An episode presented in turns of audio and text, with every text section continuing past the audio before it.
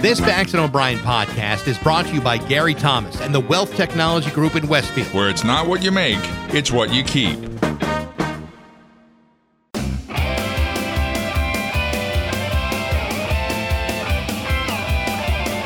Rock one oh two, Springfield's Classic Rock. It's five thirty-four. And the Black Crows in Rock one oh two. Nah, now I'm starting to just think that Channel twenty-two has a quota. They have to put rain in the day every day or somebody doesn't get paid.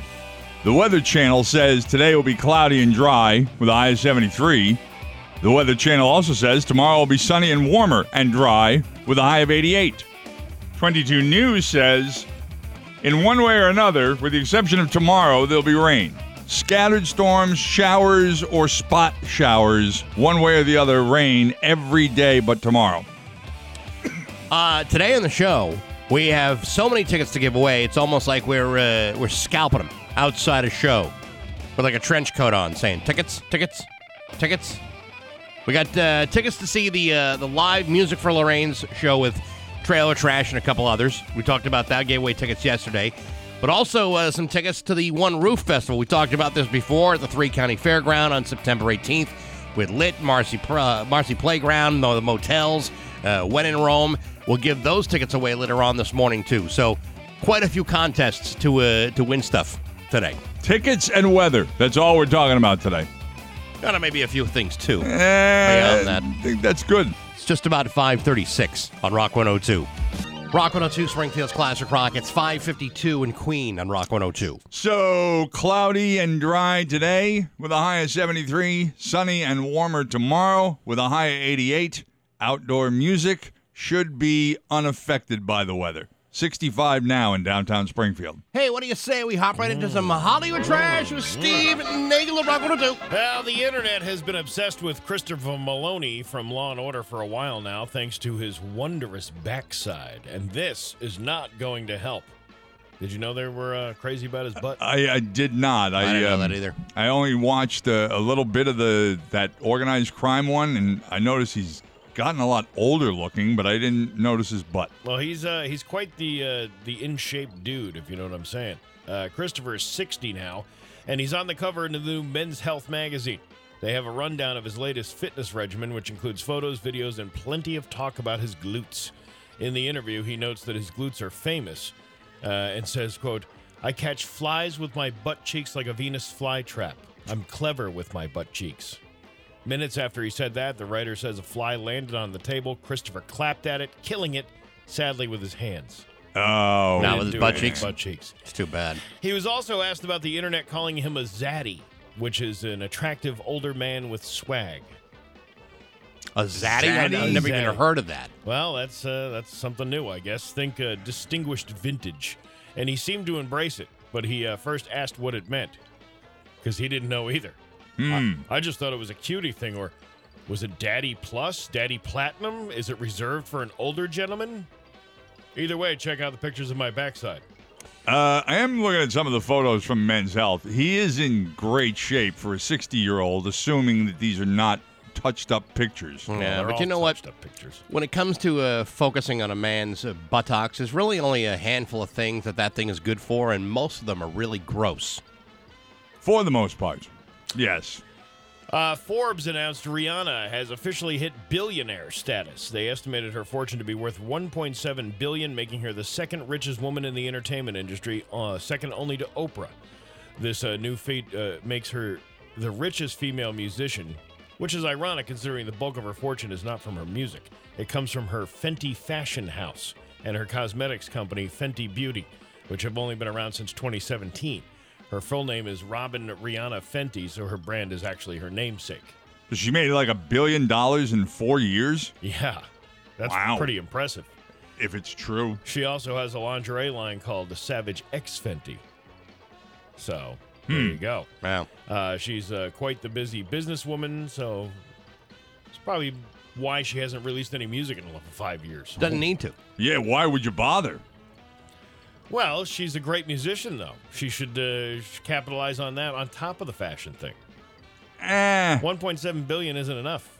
You want one point eight billion dollars. Yeah, it would be a, it would be a cap for me. I could stop working after a billion. The story you're reading was probably written yesterday when she was worth one point seven billion dollars.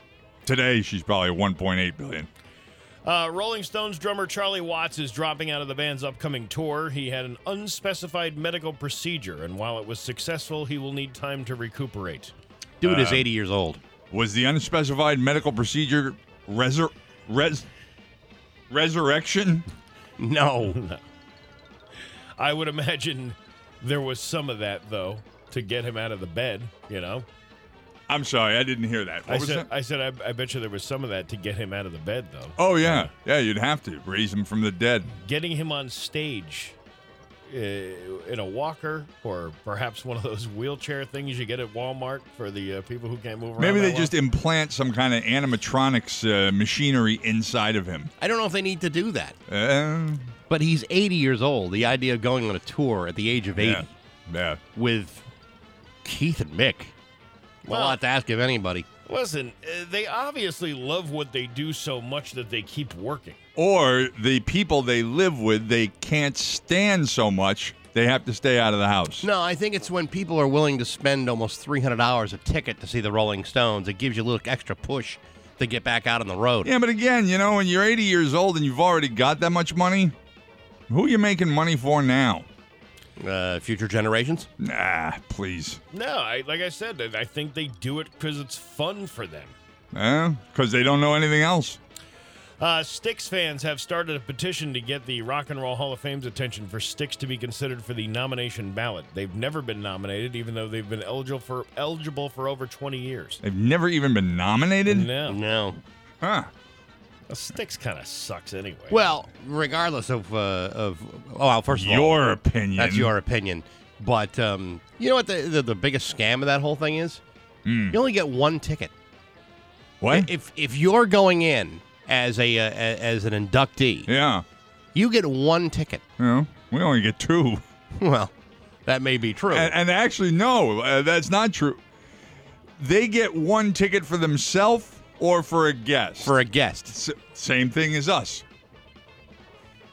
Yeah, well, because you can't be inviting everybody uh, in the world to the same ceremony. No. If you got, if you got like, how many groups they use, or how many people they usually nominate per year? Isn't it like five or six, or is it like ten?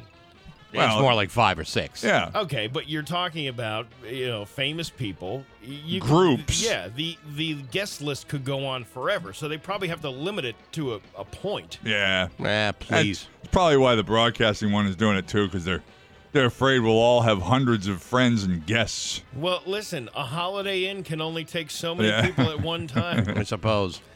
Ariana Grande and Justin Bieber's Stuck With You has now raised over three point five million dollars for the First Responders Children's Foundation, with the money going directly to thousands of first responders' families around the country.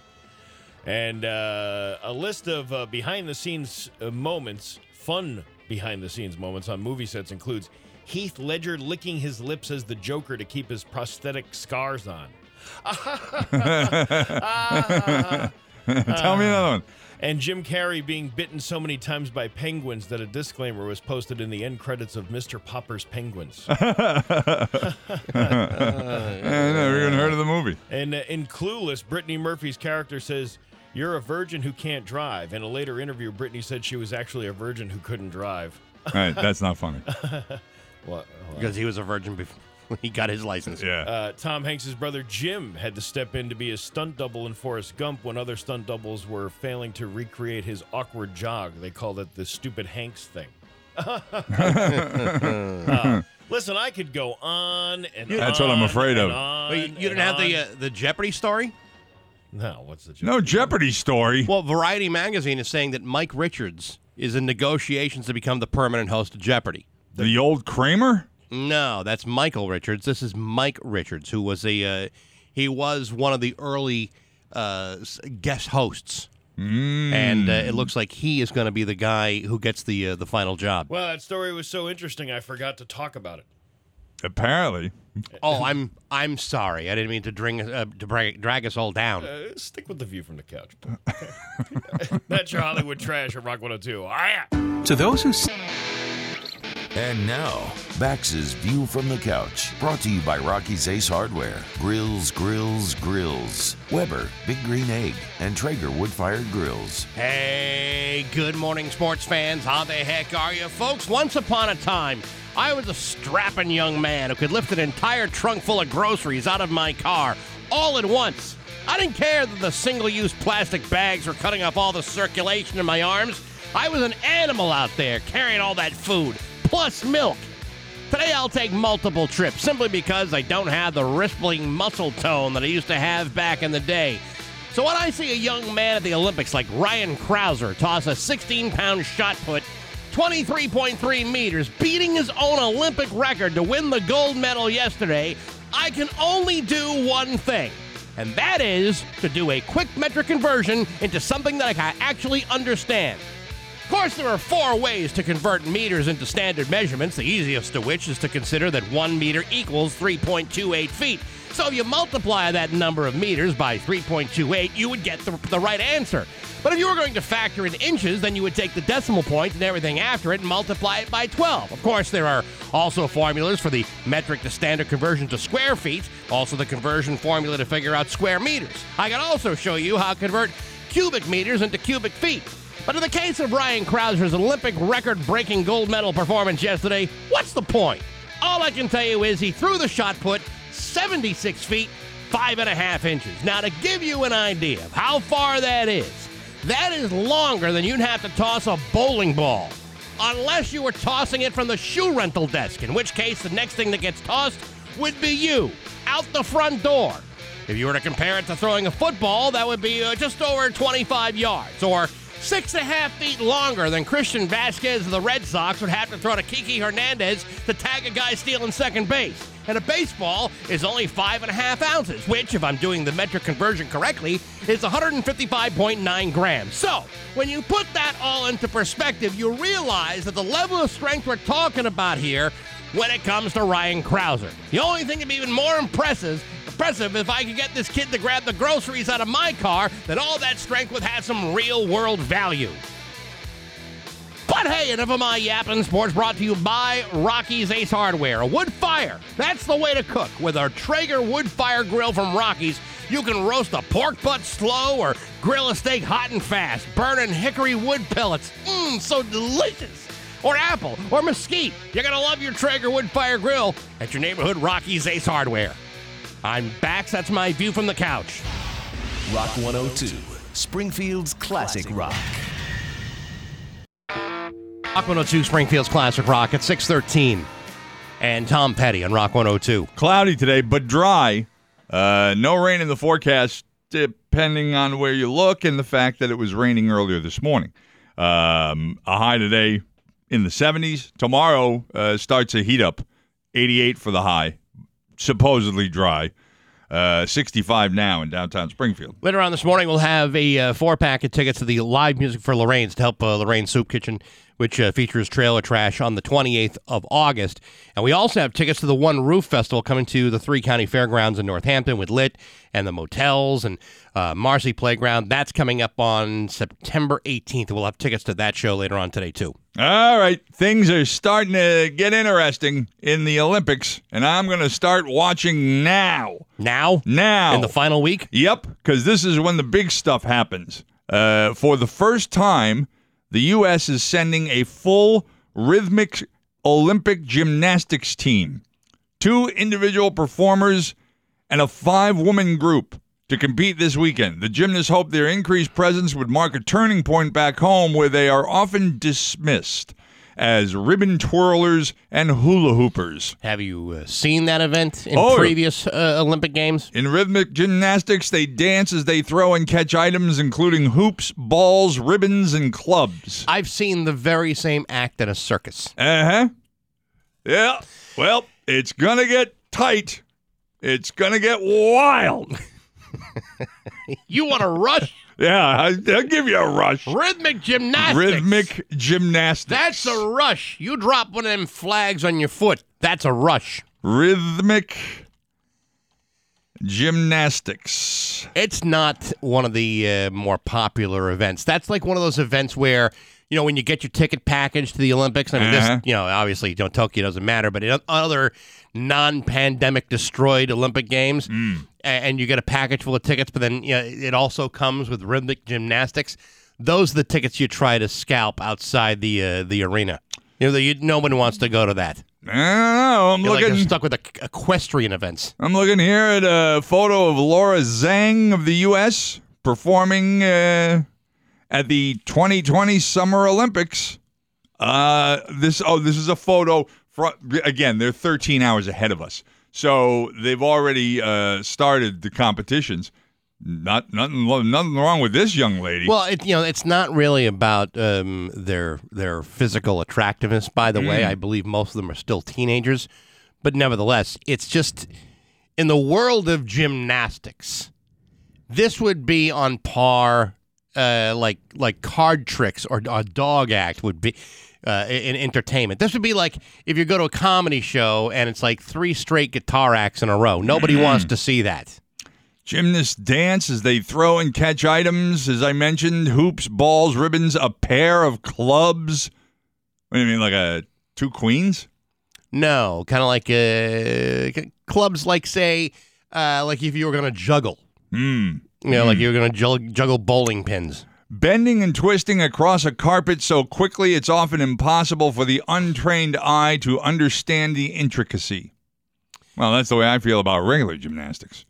Oh, I see the club twirling now. Yeah, woo, yeah, yeah. man. No, listen, it's uh, this is not this is this is not what N B C is hoping uh, will grab ratings. Oh, I don't know about that, man. Yeah, trust me on this one. I'm looking at this uh, young lady uh, because it's a still photo and not a video. It's some kind of weird. She's bent over with oh, uh, yeah. one leg in the air, one leg on the ground, and there's a ball suspended in the air right above her. I think if you were going to watch the video of these events with, you know, with all five participants, you'd say, I have seen this at the Big E Circus.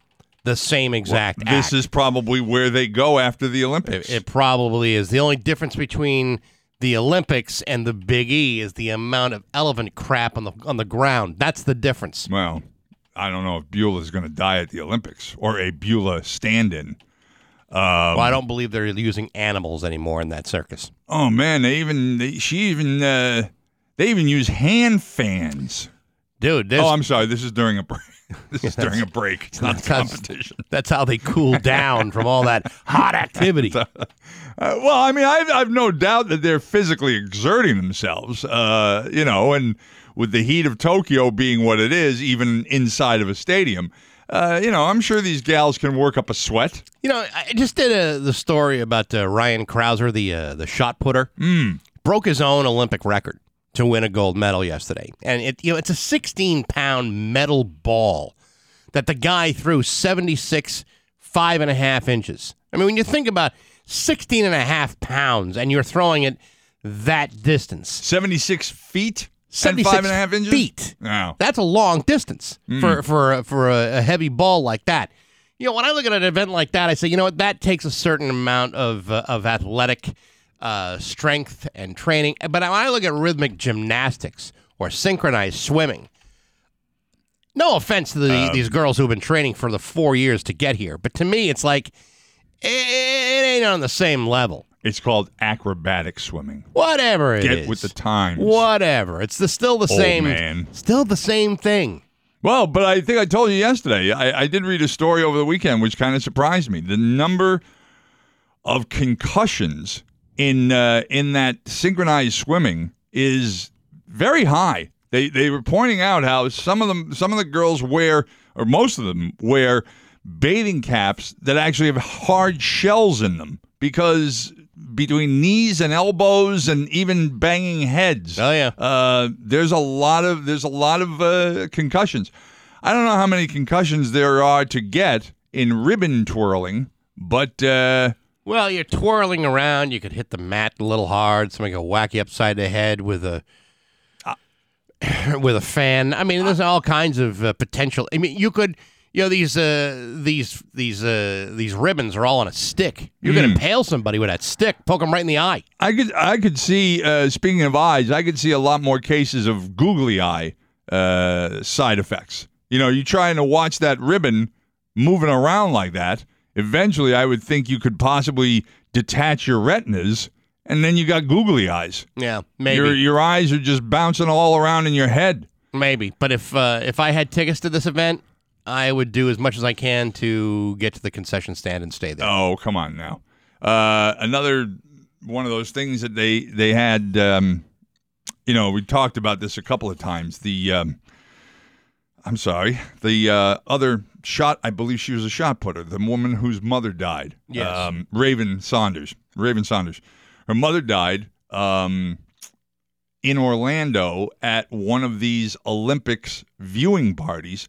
And now Simone Biles is also uh, releasing information yeah. that an aunt died unexpectedly back home.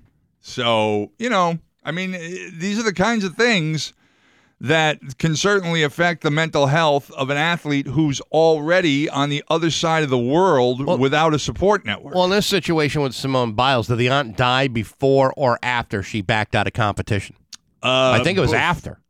Oh, I don't know. I thought I thought it was before, uh, but I don't know. I don't know. I, I that that's the part of the story I'm not uh, really sure. It was certainly before. I think she went on the balance beam the other day, but be when after she, you know, left the, the team and individual, uh, you know, most of the imp- individual competition. Mm. I, I think uh, you know that it happened in between all of that. No, oh, all right. Well, but, yeah, what are you gonna do? I mean, life life goes on, and sometimes it doesn't. Where do you? Where do you?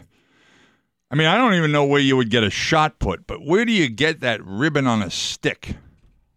They well, have those I would, dicks. I, I was, I was going to say, uh, you know, after the Olympics, I'm sure Dick's is going to stock up on Olympic ribbons. Oh yeah, yeah, I would think so. Man, you, I'm, I'm sure you could probably fashion one yourself, but of course, it would be like. It'd be like going to the Winter Olympics with a homemade bobsled. Yeah, you, you buy yourself like a like a like a stick you find in the woods. Take some crepe paper you got at the at the party warehouse, and you're ready for the Olympic Games. Yeah, yeah, ribbons. And how come the guys aren't doing this? Because guys generally find it to be stupid. That's why. Come on now. I'm just you're telling saying. Me, you're telling me you try to remember yourself again. As a as a twenty-year-old man. Yes. And, uh, and you know, looking for a lady friend. Yes. You telling me that if some girl came up to you in a bar and uh, you asked her what she did for a living or, or sh- if she had any talents and she showed you some some ribbon twirling, yeah. you wouldn't latch on to that like grim death? Well, first of all, the idea of a woman uh, approaching me in college in a bar seems to be a little far-fetched already, so your entire premise is flawed. Well, I think it, do- it starts to get a whole lot more realistic once she brings out the ribbon and stick. I'm pretty sure that the bouncer would ask her to leave it in front of the bar. Just in case anybody gets hurt for liability what, what, what purposes. What if the place, uh, the place is called the Rhythm and Stick Lounge? I don't, it might, but uh? I just can't imagine they pull out the sticks and the ribbons when the when when it's uh, when it's bar time. Uh. six twenty-four with Backson O'Brien to Rock one oh two. twenty-eight with Backson O'Brien to Rock one oh two. Boy, that uh, that uh, I keep wanting to call him Mario, Andrew Cuomo.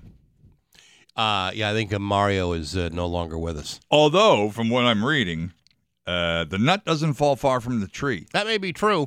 Although, but... it depends which nut you're talking about. Because it's not Chris. Chris Cuomo has not supposedly got any of this behavior, although he is in trouble for helping his brother write a statement.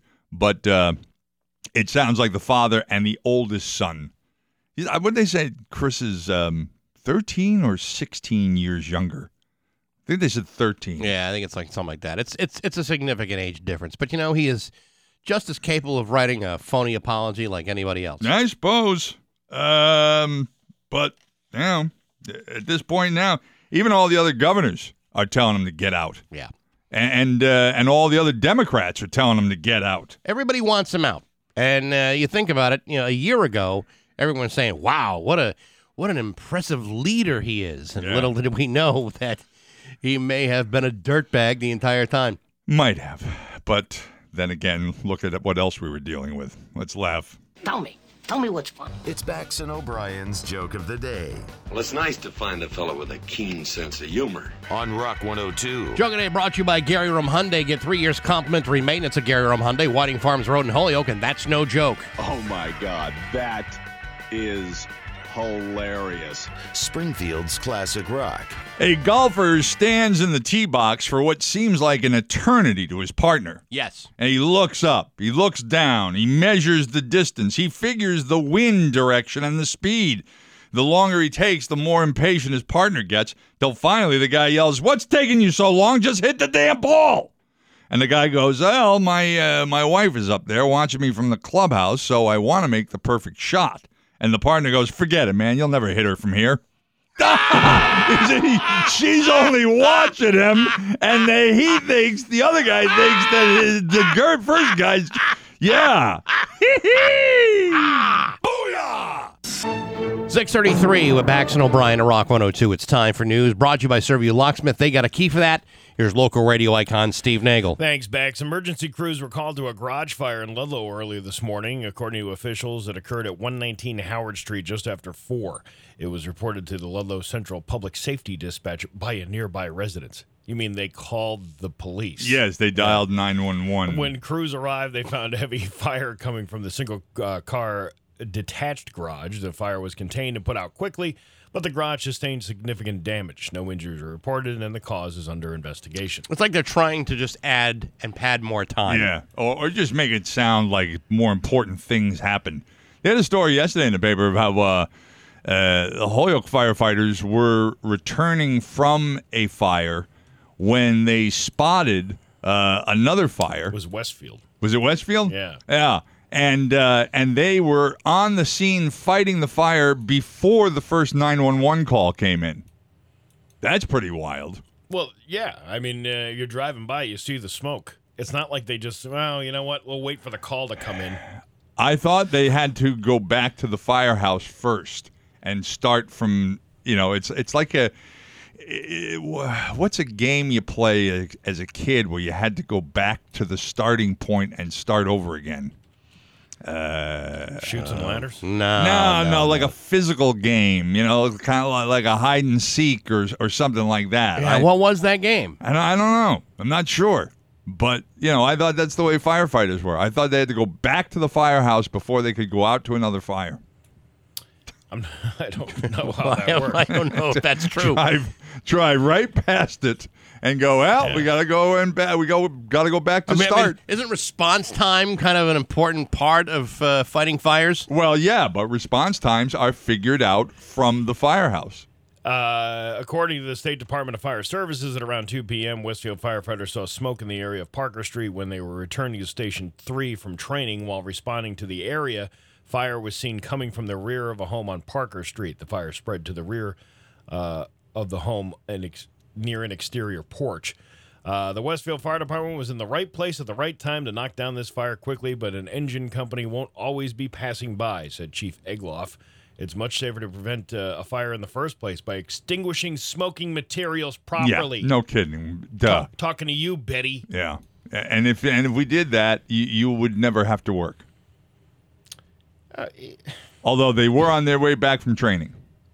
He's making a point uh, about fire safety. No, I know that, but he doesn't really want that. If people if people were so... Oh s- yeah, I think they do. I, I think that's kind of part of firefighting is uh, fighting it. No, no, it's so, preventing so, it. So cops are like, uh, you put your seatbelt on. R- right. But, right, but, really, but they really but want to be cutting you out of a car. Yeah, they really yeah. want to see your body splattered yeah. all over the highway. Exactly. Yeah, I don't. I don't think so. It's not like NASCAR where you're just waiting for an accident to happen. Oh, sure it is. I'm sure. Believe me, Steve, it's exactly what. I'm sure, it there is. Are fire departments all over the area saying, "Thank God he didn't want to be a cop." Mm-hmm. Uh, four New York City men uh, called police for assistance Wednesday evening after they became disoriented while hiking the Mass Audubon Trail. Excuse wow. me, it, it was Mother May I. Mother May. Oh, my God. Yeah, yeah, I do remember that. Yeah, oh, wow. yeah that was... That Mother was the, May I. That was, uh, my my ex-wife who remembered that. Mother May I. Because she still plays it? Uh, Yes. Really? Yes. No. Yeah.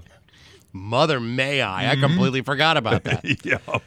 Uh, Shelburne Fire Captain Robert Manners. Oh, is he related to Miss Manners? Captain Manners. Yeah. Well, he must be a very nice guy. He's very polite. Yes, he, he is. He said it around six thirty p.m.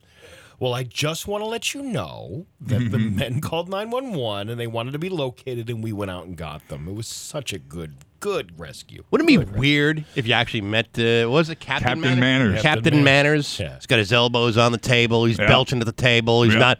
He's leaving less than a fifteen percent tip. Yeah. Never wrote a thank you card in his life. Very, very obnoxious man. Very uh, rude. Captain Manners said at around six thirty p.m. the men called nine one one uh, asking to be located and rescued after they lost track and got concerned because they didn't have a flashlight as it got darker. Well, we just ran out there and we gave them a flashlight, and it was just it was just a wonderful, wonderful reunion. We even put the batteries in it for them. They had a flashlight, but the batteries were in backwards, so we turned them around the right way, and uh, they were all set. And then we invited them back to the fire department for a potluck dinner. But they ate with their hands. We cordially invite you back for the potluck. Well, uh, thank you, Captain Manners. Well, you have the uh, we made sure that they knew how to play set with the salad fork on the outside and no. the dinner fork on the inside. I'm going to bet you this guy answers every phone call by saying, "What?" Uh, police yeah. And- What's your problem? Police and fire crews from Shelburne Falls, Greenfield, and Colerain assisted with the search. After nearly four hours, crews located the men using a tracker on their cell phones and a drone to pinpoint their exact location. None of the men were injured. They were eight feet away from the trail. They were like, they were twenty feet behind the fire department. Yeah. They they could see the trail from where they were at. The they drone just... goes up, it's barely at the treetops, and there's the men standing there. That's going to really try the patience of Captain Manners. Oh, we were You right. stupid sons of... I mean, uh, hello, yeah, gentlemen. Yeah. Uh, let me help you out of the woods. May I escort you back to the trail, yeah. back to safety? A uh, former West Springfield police captain was found guilty of taking more than seventeen thousand dollars from the evidence room at the city's police department. Was that was wrong? Was that wrong? Had I known. According to a news release from the Attorney General's office, fifty-four-year-old Daniel Spaulding of West Springfield was found guilty of official position to obtain an unwarranted privilege. Spaulding, you'll get nothing like it. A five-day trial at Hampton Superior Court ended on Monday after an investigation by state police assigned to the A G's office back in May of twenty seventeen.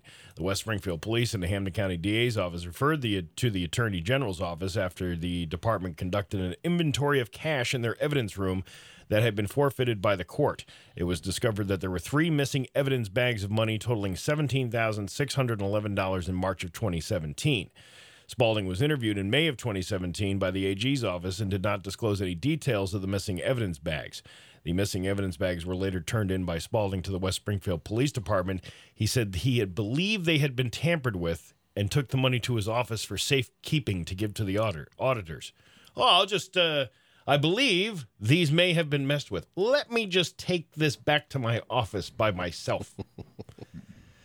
Yeah. The uh, money was examined by investigators that determined that the money from the evidence bags had been replaced uh, because some of the bills were paid out by the Federal Reserve after the date the money had been originally seized. So if you get, uh, you know, uh, a twenty dollar bill that says uh, twenty seventeen on it, yeah, and when they had already marked the bills as tw- being twenty sixteen and earlier.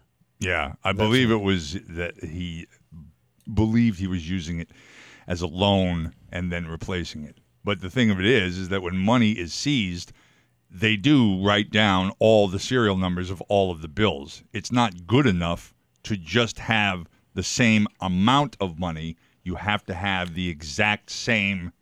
Uh, uh, the same bills. Yes, yeah. Thank you. So, well, you, so in other words, it's not uh, a heavily guarded A T M. No. Well, it should be. I mean, the evidence room should be. Well, heavily guarded, yeah. but not an A T M. No. Um, that's how that was discovered in Springfield when that was happening. Mm-hmm. W- right. With the bills replaced that were newer than what the evidence right. was seized at the time. Yeah. Uh, a Springfield man accused of kidnapping an eleven-year-old girl last year is due in court today. Miguel Rodriguez is accused of kidnapping and sexually assaulting the girl back on January fifteenth of twenty twenty. He was arrested after the girl, who was reported kidnapped, was found in his car on the Mass Pike during a statewide Amber Alert. This is where the two people chased the guy, right?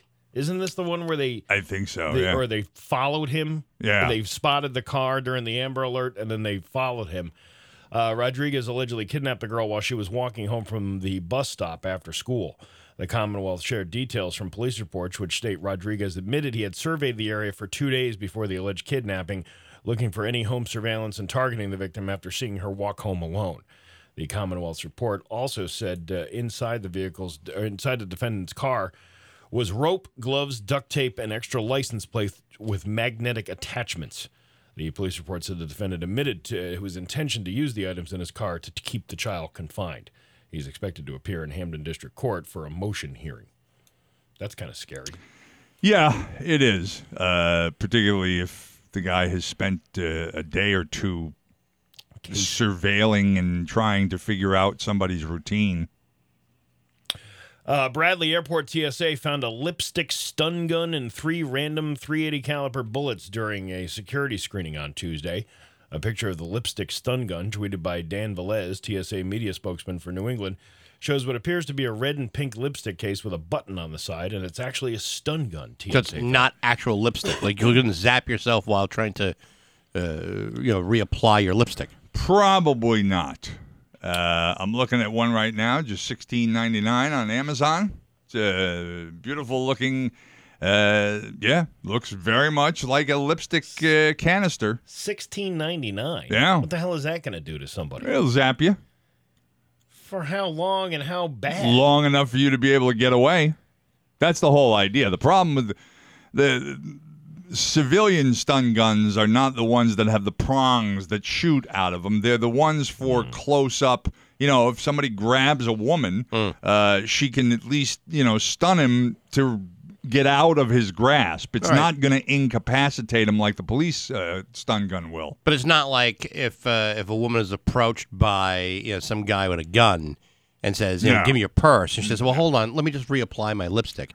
That's probably not going to happen. Well, it might. I mean, who knows? If she's uh, if she's sharp on her feet, if she thinks on her feet and she says, look, I'll give you the purse, but I just bought this lipstick, and I really, it was so hard to get. Yeah. I really don't want to have to try to get another. And then, you know, it was like when Elaine was grabbing the Banaka so that she could spray Joe, uh, Joe uh, Davola. Davola. Yeah, Crazy Joe Davola with the Banaka.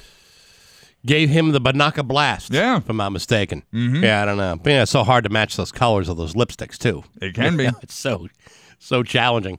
Didn't Joe Davola also get his hand smashed in a trunk? Uh... No, God, that? no. That was um, that was Mike Moffitt. Sorry, I can't keep up with all the this. fact I can't even remember that. There's a guy who thought Jerry was a phony. But you can't remember what happened five minutes nope, ago. Nope, nope. Yeah. But Mike Moffitt was the, uh, he wanted to be a bookie, and uh, he was not very good at it. Uh, some idiot was on the highway in uh, northern Michigan on Tuesday and decided to start huffing nitrous oxide behind the wheel. You know, laughing gas. Mm-hmm. Right. Uh, we don't know his name, but he's thirty-two years old, and there were three other people in the car, including two children, ages eight and oh, eleven. Boy. As soon as he huffed it, he passed out, drove across the median, and then smashed through a yield sign. Then he woke up, swerved back onto the median, and managed to stop the car before anything else happened. He passed out and woke up before yeah. the car came to a stop? Yeah. Firefighters had to use the jaws of life to get them out, but luckily none of their injuries were life-threatening. Police arrested him for driving under the influence, and he's probably facing charges of child endangerment as well. But the firefighters thanked him because they knew that if he hadn't have done this, yeah. they wouldn't have a job. Yeah. He said, uh, you know, uh, nobody should be huffing uh, laughing gas while they're driving. But if you do, we'll be there to pick you yeah, up. Yeah, exactly. Yeah. And look, Captain Manners here will tell you all about it. It's okay. We'll take you directly to the hospital, okay? Yeah. All right. We're going to take good care of you. Your uh, Pioneer Valley forecast today. Going to be uh, cloudy with a high of sixty-nine giggity. Tomorrow, uh, mostly sunny with a high of eighty-seven. It is sixty-four right now in downtown Springfield. I'm Steve Nagel, and that's the news on Rock one oh two. Aw, yeah.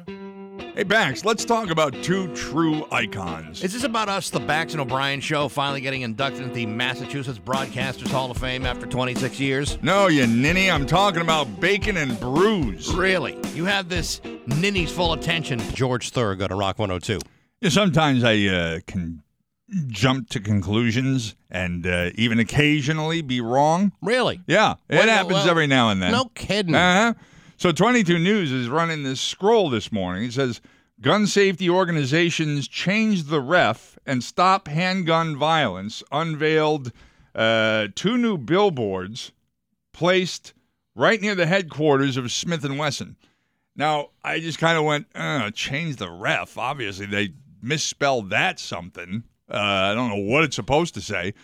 No, it actually is. Um, change the ref dot com is an organization that raises awareness about mass shootings and works to reduce the influence of the N R A and gun manufacturers through strategic interventions and by using art as a form of communication. So they, they purchased two billboards, apparently, right near or outside of uh, Smith and Wesson, which is kind of interesting because there's another story out this morning that says Mexico is now suing Smith and Wesson. As the well entire as country of Mexico, the government of Mexico, as well as a number of other gun manufacturers, because they say these are the companies that are providing the drug cartels with weapons. They refer to the cartel members as the snakes, and the guns are the venom. So, well, who were we talking about uh, late last week? Uh, the uh, Newtown organization. Yeah, but that, it was like a, it was a settlement. Yeah, and it didn't, it yep. didn't reach uh, it didn't reach uh, like the trial mm-hmm. stage, but they settled. And yep. it wasn't Smith and Wesson. It was no, it was it, uh, it was, was Glock or um, Remington. Remington, or I think. Yeah, yeah, right.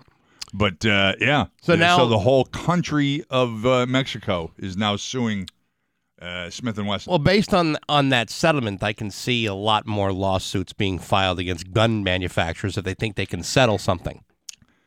Uh, from the families of victims, perhaps. Yeah. Not necessarily from the governments of countries. No, but you can see where people may get a little, you know, litigious yeah. over this, and, and it almost doesn't really matter where it's coming from.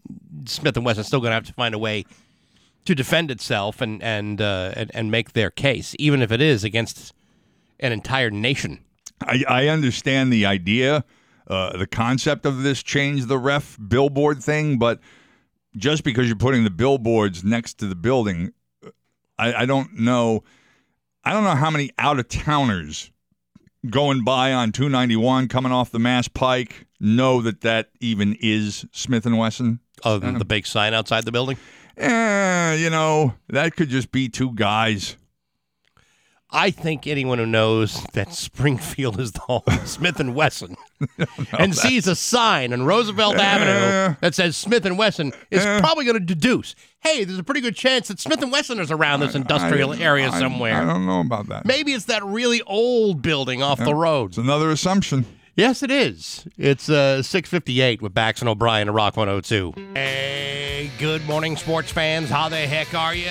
Far be it from me to defend an organization like E S P N, but in a country where we found ourselves divided on things like gender equality, political divisiveness, capital riots, race, unemployment, inf- uh, inflation, gun violence, and whether or not to get vaccinated for a potentially life-threatening respiratory virus, you would think that our elected officials would be more concerned over that stuff than whether or not E S P N played a part in destabilizing a football conference. But of course, that's not how governing a country of three hundred thirty-one million people works out. Yesterday, Kansas Senator Roger Marshall called for an investigation into whether E S P N, the worldwide leader in sports, in sleepy Bristol, Connecticut, tampered in the decision for both Oklahoma and Texas to leave the Big twelve Conference and join the S E C, where E S P N happens to have a three billion dollars broadcast contract, which starts in twenty twenty-four. Senator Marshall, who apparently has nothing else to do in the U S Senate but to worry about college football, has cited the cease and desist order against E S P N that was written by Big twelve Commissioner Bob Bowlesley uh, about being the catalyst in sparking the investigation into whether an- any antitrust laws may have been violated. E S P N claims that the allegations of tampering are without merit, and that's just about good enough for me. My question is, with all the important stuff facing this country, where does the destabilization of the Big twelve Conference fall on the government's list of priorities? On my list of important things, it falls below naming of the new host of Jeopardy, but slightly ahead of who will be the next winner on Dancing with the Stars. And yet, Senator Marshall of Kentucky is treating this as if lives were at stake, which I can assure you, they are not. Is E S P N guilty of tampering? I have no idea. Are they in violation of antitrust laws? I couldn't tell you. Perhaps you could talk to a lawyer who specializes in that kind of thing.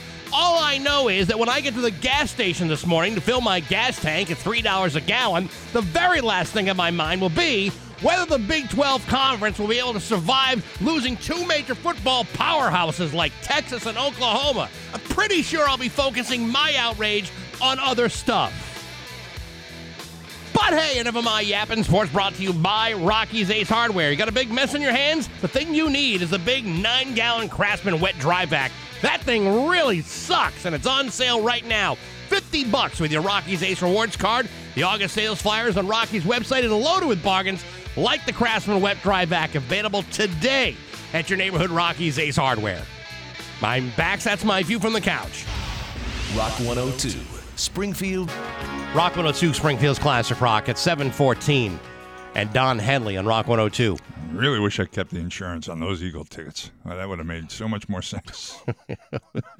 But then again, it did make sense for you to keep it in the first place. Yeah, uh, well, and, and at this point now, I would I would need the insurance uh, to pay me off, because I'm just I'm not going inside of a place with twelve thousand or fifteen thousand people. So. Uh, I wouldn't be going even if I still had them. When was the date for it? Uh, August twenty-seventh. Oh, yeah. Um, do you do this? Uh, no, I don't. Uh, I've never st- done it. Just stop never it. Never even considered stop it. Stop it. What's wrong with you? But I told you that that's the cantaloupe uh, scene, actually, where Jerry won't try the cantaloupe. Uh, TikTok. Are you familiar with it? I am. Do you go on it?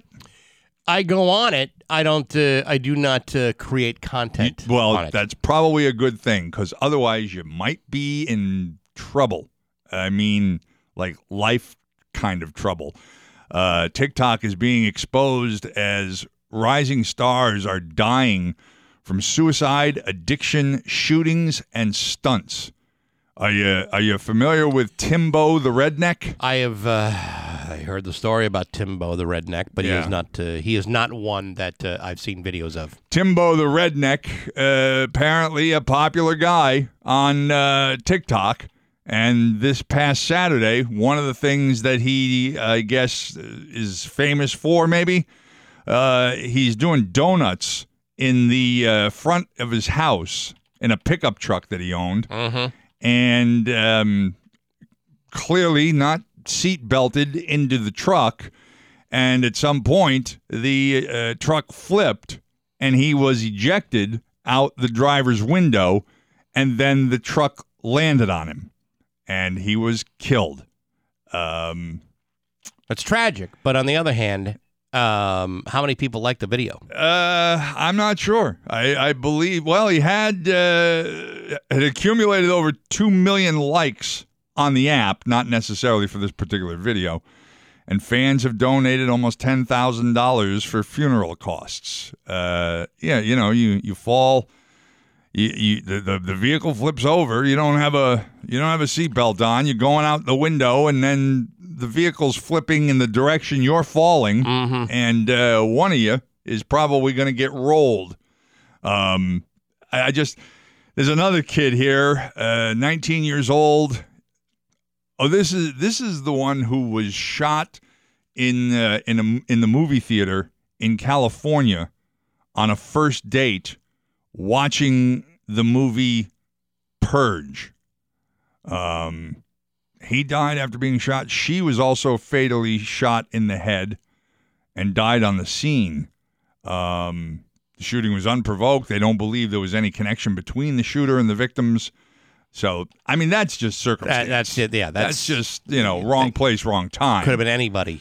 But uh, another one, him. another one, beauty guru Ethan Is Supreme, whose real name is Ethan Peters, died uh, reportedly after a, a struggle with uh, drug addiction. Again, again, that, that's, I, there's that's, no there's correlation. No, there's no connection to what they do on TikTok, and you know, the, the guy in the truck. Mm. you know, if the if the purpose was to make a video for TikTok, for that purpose, mm-hmm. then yes, you could say that TikTok, you know, uh, or his desire to get a lot of likes on, on, on TikTok or have people watch the video or like it, you know, it, there's a there's a correlation. But in the other two cases, it's, you know, just complete coincidence. I mean, you could probably, I don't know, you know, maybe could you find a, a number of deaths within a group of influencers on any other platform? Probably. Probably. Could. Probably. You know, I mean, people die every day, and there are lots and lots of people that are involved in social media these days. eighteen-year-old girl who died by suicide back in February. Um, she had one point four million followers and a YouTube page. She was vlogging her life, um, and she she took her own life. Um, Again, I don't, I don't, I don't know whether they're trying to insinuate that TikTok attracts these kinds of people or creates them. Well, I think, or neither. It, I don't know. I mean, you know, there are there are some people um, on social media that get a lot of validation from people's responses, mm-hmm. and they're seeking out that validation specifically. And, you know, they're maniacal about following, about, about you know, tracking how many, you know, likes and follows their posts have amassed. And there are some people who, for whatever reason, if the number is not high enough, it, you know, it eats away at their self-esteem. Now, for me, if I post something online, it's primarily to promote something we're doing here. You know, I mean, I don't, I don't necessarily don't need the validation for people to like, you know, what I post. You know, personally, it's you know, it's more kind of business related. I don't, you know, if it if no one likes it and no one likes it, no big whoop. But for some people, you know, their self esteem is so shallow or damaged, or you know, they're so insecure that this is what they desire. Now, having said that, you can lose hours of your day watching stupid videos on TikTok. Right? Oh yes, sure. I saw one yesterday. Some woman set up a zip line in her backyard, mm-hmm.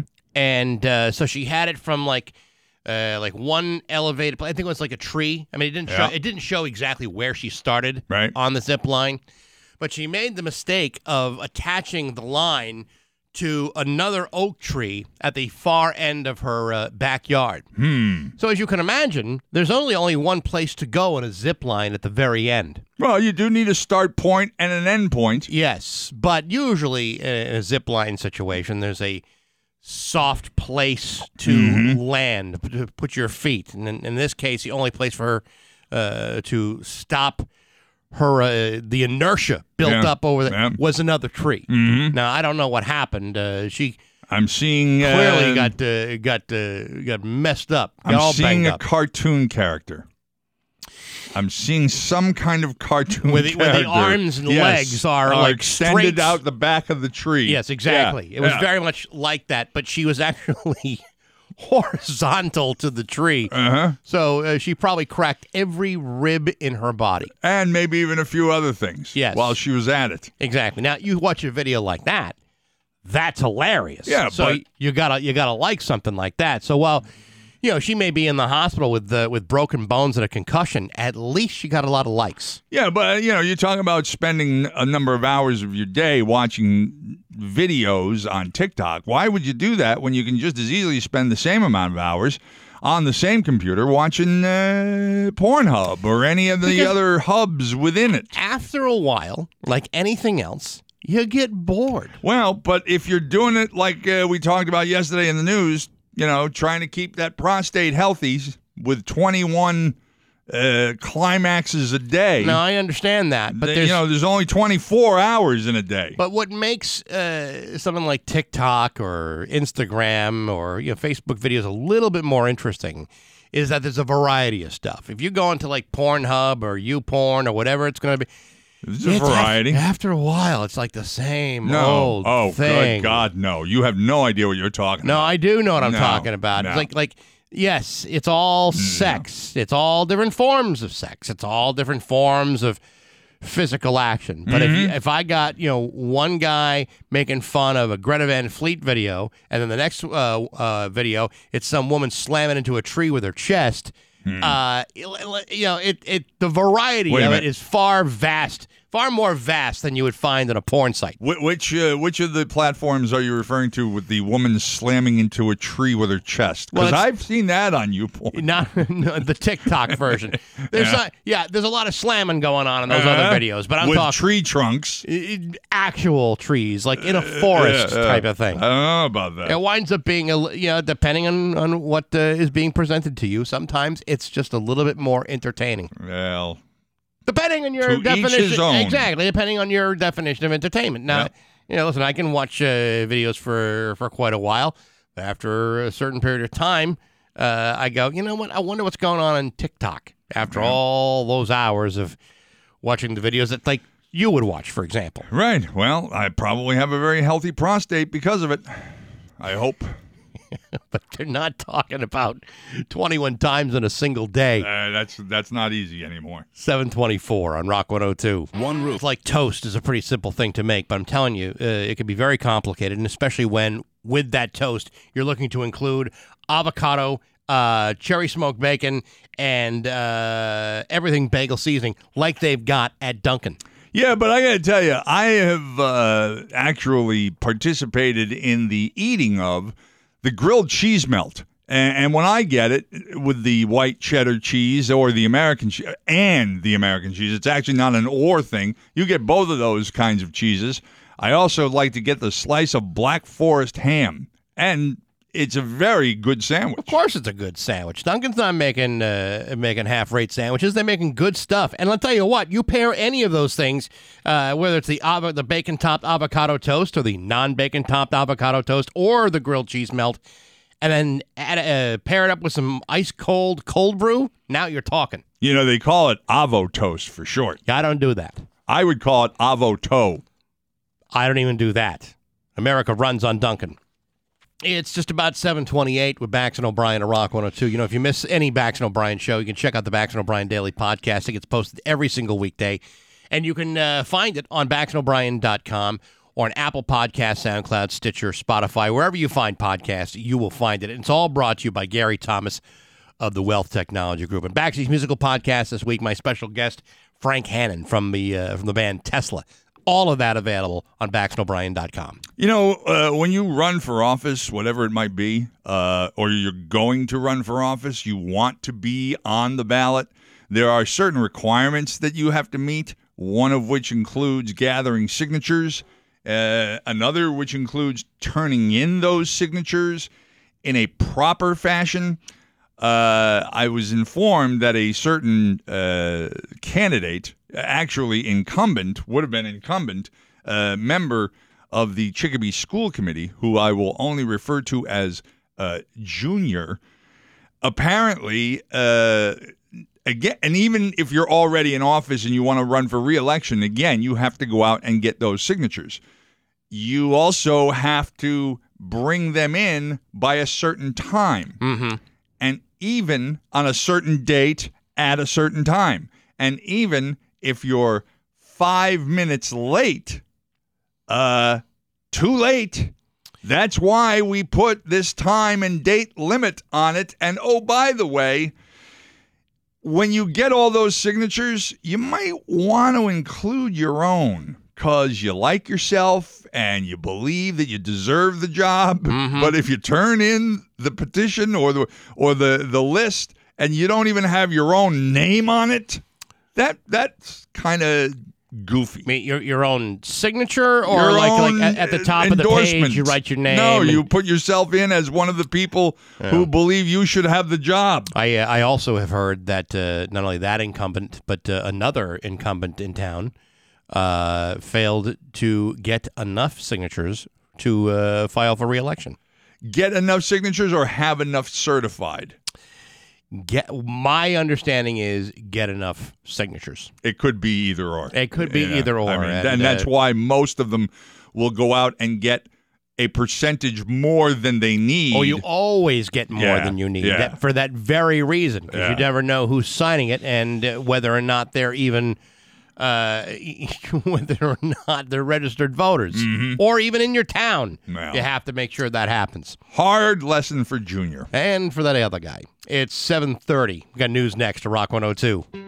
Hey, b- seven thirty-three with Backson O'Brien and Rock one oh two. It's time for news brought to you by Yankee Home Improvement.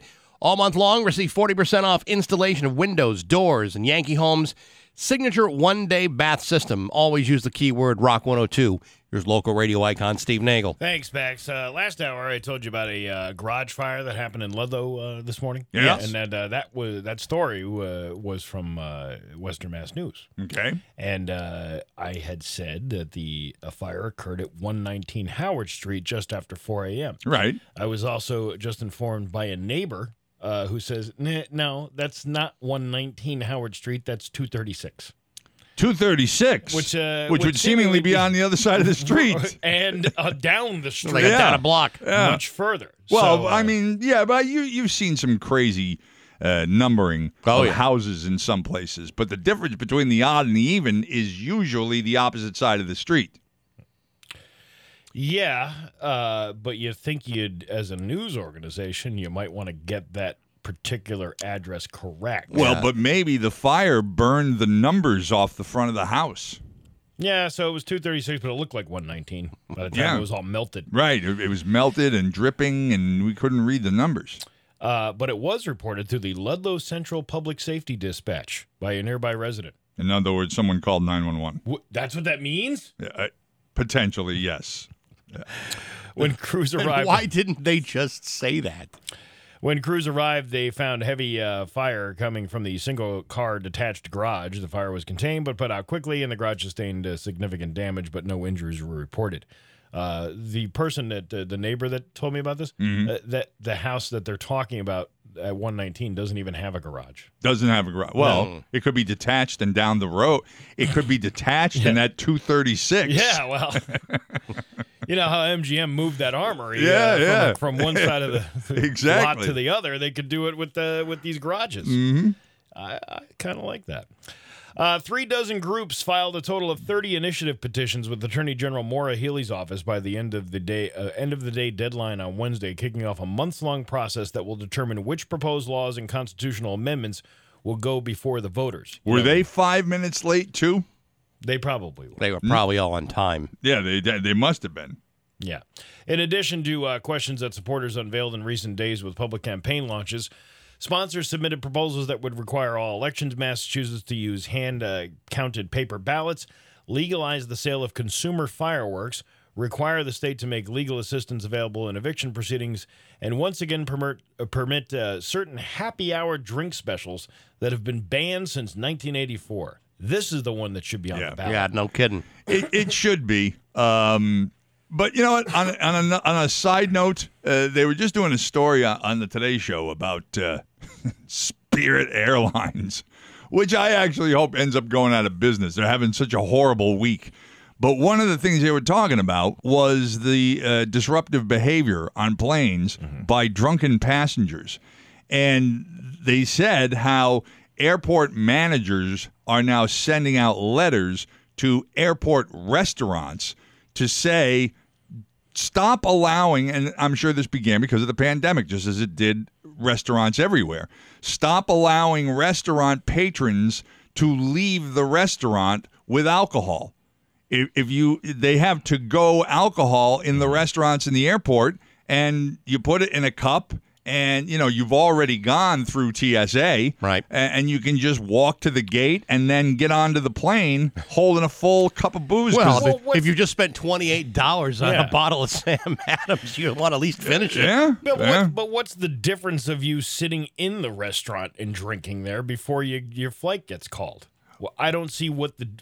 Well, the difference is because you could be delayed, you could be there hours before the plane, you could be there longer than the flight lasts. And, of course, they're not going to start serving booze till they're at cruising altitude. So that's another half an hour, forty minutes before you're going to be able to get that drink on the plane. So what the hell, I might as well get one in the restaurant yeah, but, and carry it on with but me. But you could also go to the airport bar, and, and if you know there's a delay... Yeah. Still will take your time to do it. I, it's what I just said. And then you take it with you because it's going to be another forty minutes before you can get a drink you know, on the plane. Well, what I'm saying, I th- I think Steve is right. You know, really, what's the difference? If you if you find out there are there are further delays, you're just going to go right back to the bar and keep drinking. Believe me, uh, being uh, an experienced drinker, uh, there's plenty of time to get messed up before you get on the plane. Yeah, absolutely. But if the if the uh, restaurants are letting you leave with the with the booze and you're going back just to sit in the waiting area with your family while you finish that drink,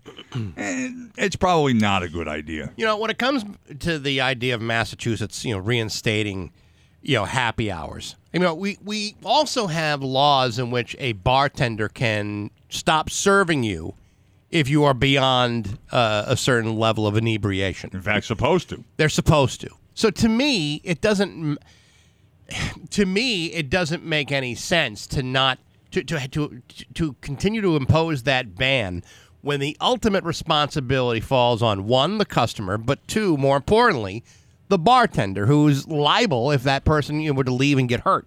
So to me, it's like, you know, then then why are you doing it if there's if there's already a Uh, a system in place to prevent someone from getting totally cocked um, at a bar, you know, then what's the difference? What's the difference yeah, between you know, having a, for, this or not? For example, that uh, we talked about the story about the disturbance uh, at the Daily Pint in Wilbraham the mm-hmm, other day, mm-hmm, right? And uh, you know, you, you read more about the story. The Daily Pint did their job. They these folks showed up to the to the bar already drunk. They refused to they refused to serve them.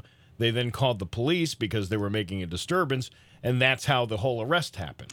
So there was a preventative measure in there in place, and and good on the Daily Pint for recognizing that, you know, you're not serving somebody more booze when they walk in the door and they already appear inebriated. Well, we talked about this before, and I, I got to believe that someone somewhere, whether it was MAD or some other organization, that did the homework and looked to see whether or not the traffic fatalities involving alcohol actually increased when a state began uh, happy hours or decreased when they stopped it. And and whether or not you can draw an actual correlation between the two based on numbers, not just based on, you know, well, we don't like the idea of discounted drink prices. Well, well the, you know, if you if you go back, though, so it's nineteen eighty-four, right? Mm-hmm.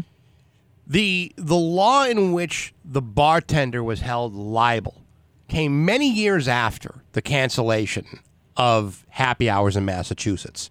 So while they could cite statistics that would say, prior to nineteen eighty-four, here are your numbers, look how it declined after nineteen eighty-four, and still cite the same statistics, ignoring the law that says the bartender has the ultimate authority to cut you off. Okay, but you also have to take in variables.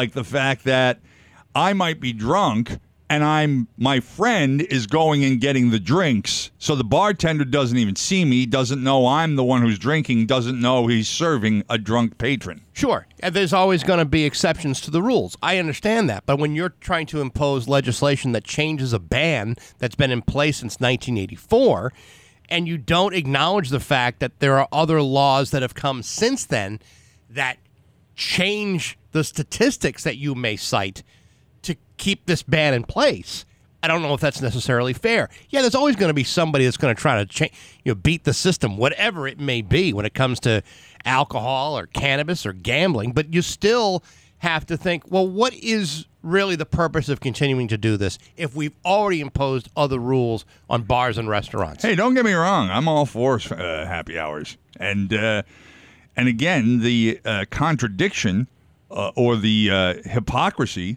of being able to, now, even though you can drink for free when you're gambling at M G M, the wait staff is supposed to be timing your drinks. You're not supposed to be getting more than, I believe, a drink every half hour.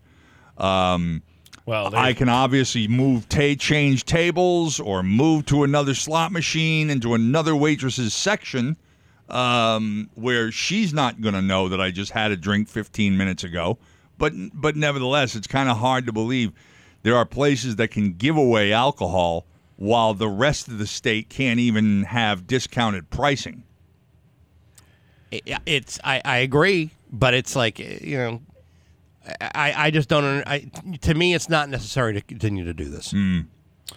Uh, an overloaded van carrying twenty-nine migrants crashed Wednesday on a remote South Texas highway, killing at least ten people, including the driver, and injuring twenty others.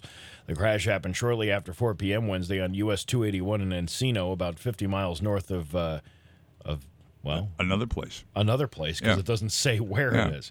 Sergeant, have you seen those uh, twenty-nine passenger vans? They're They're quite roomy. Well, they are quite wrong.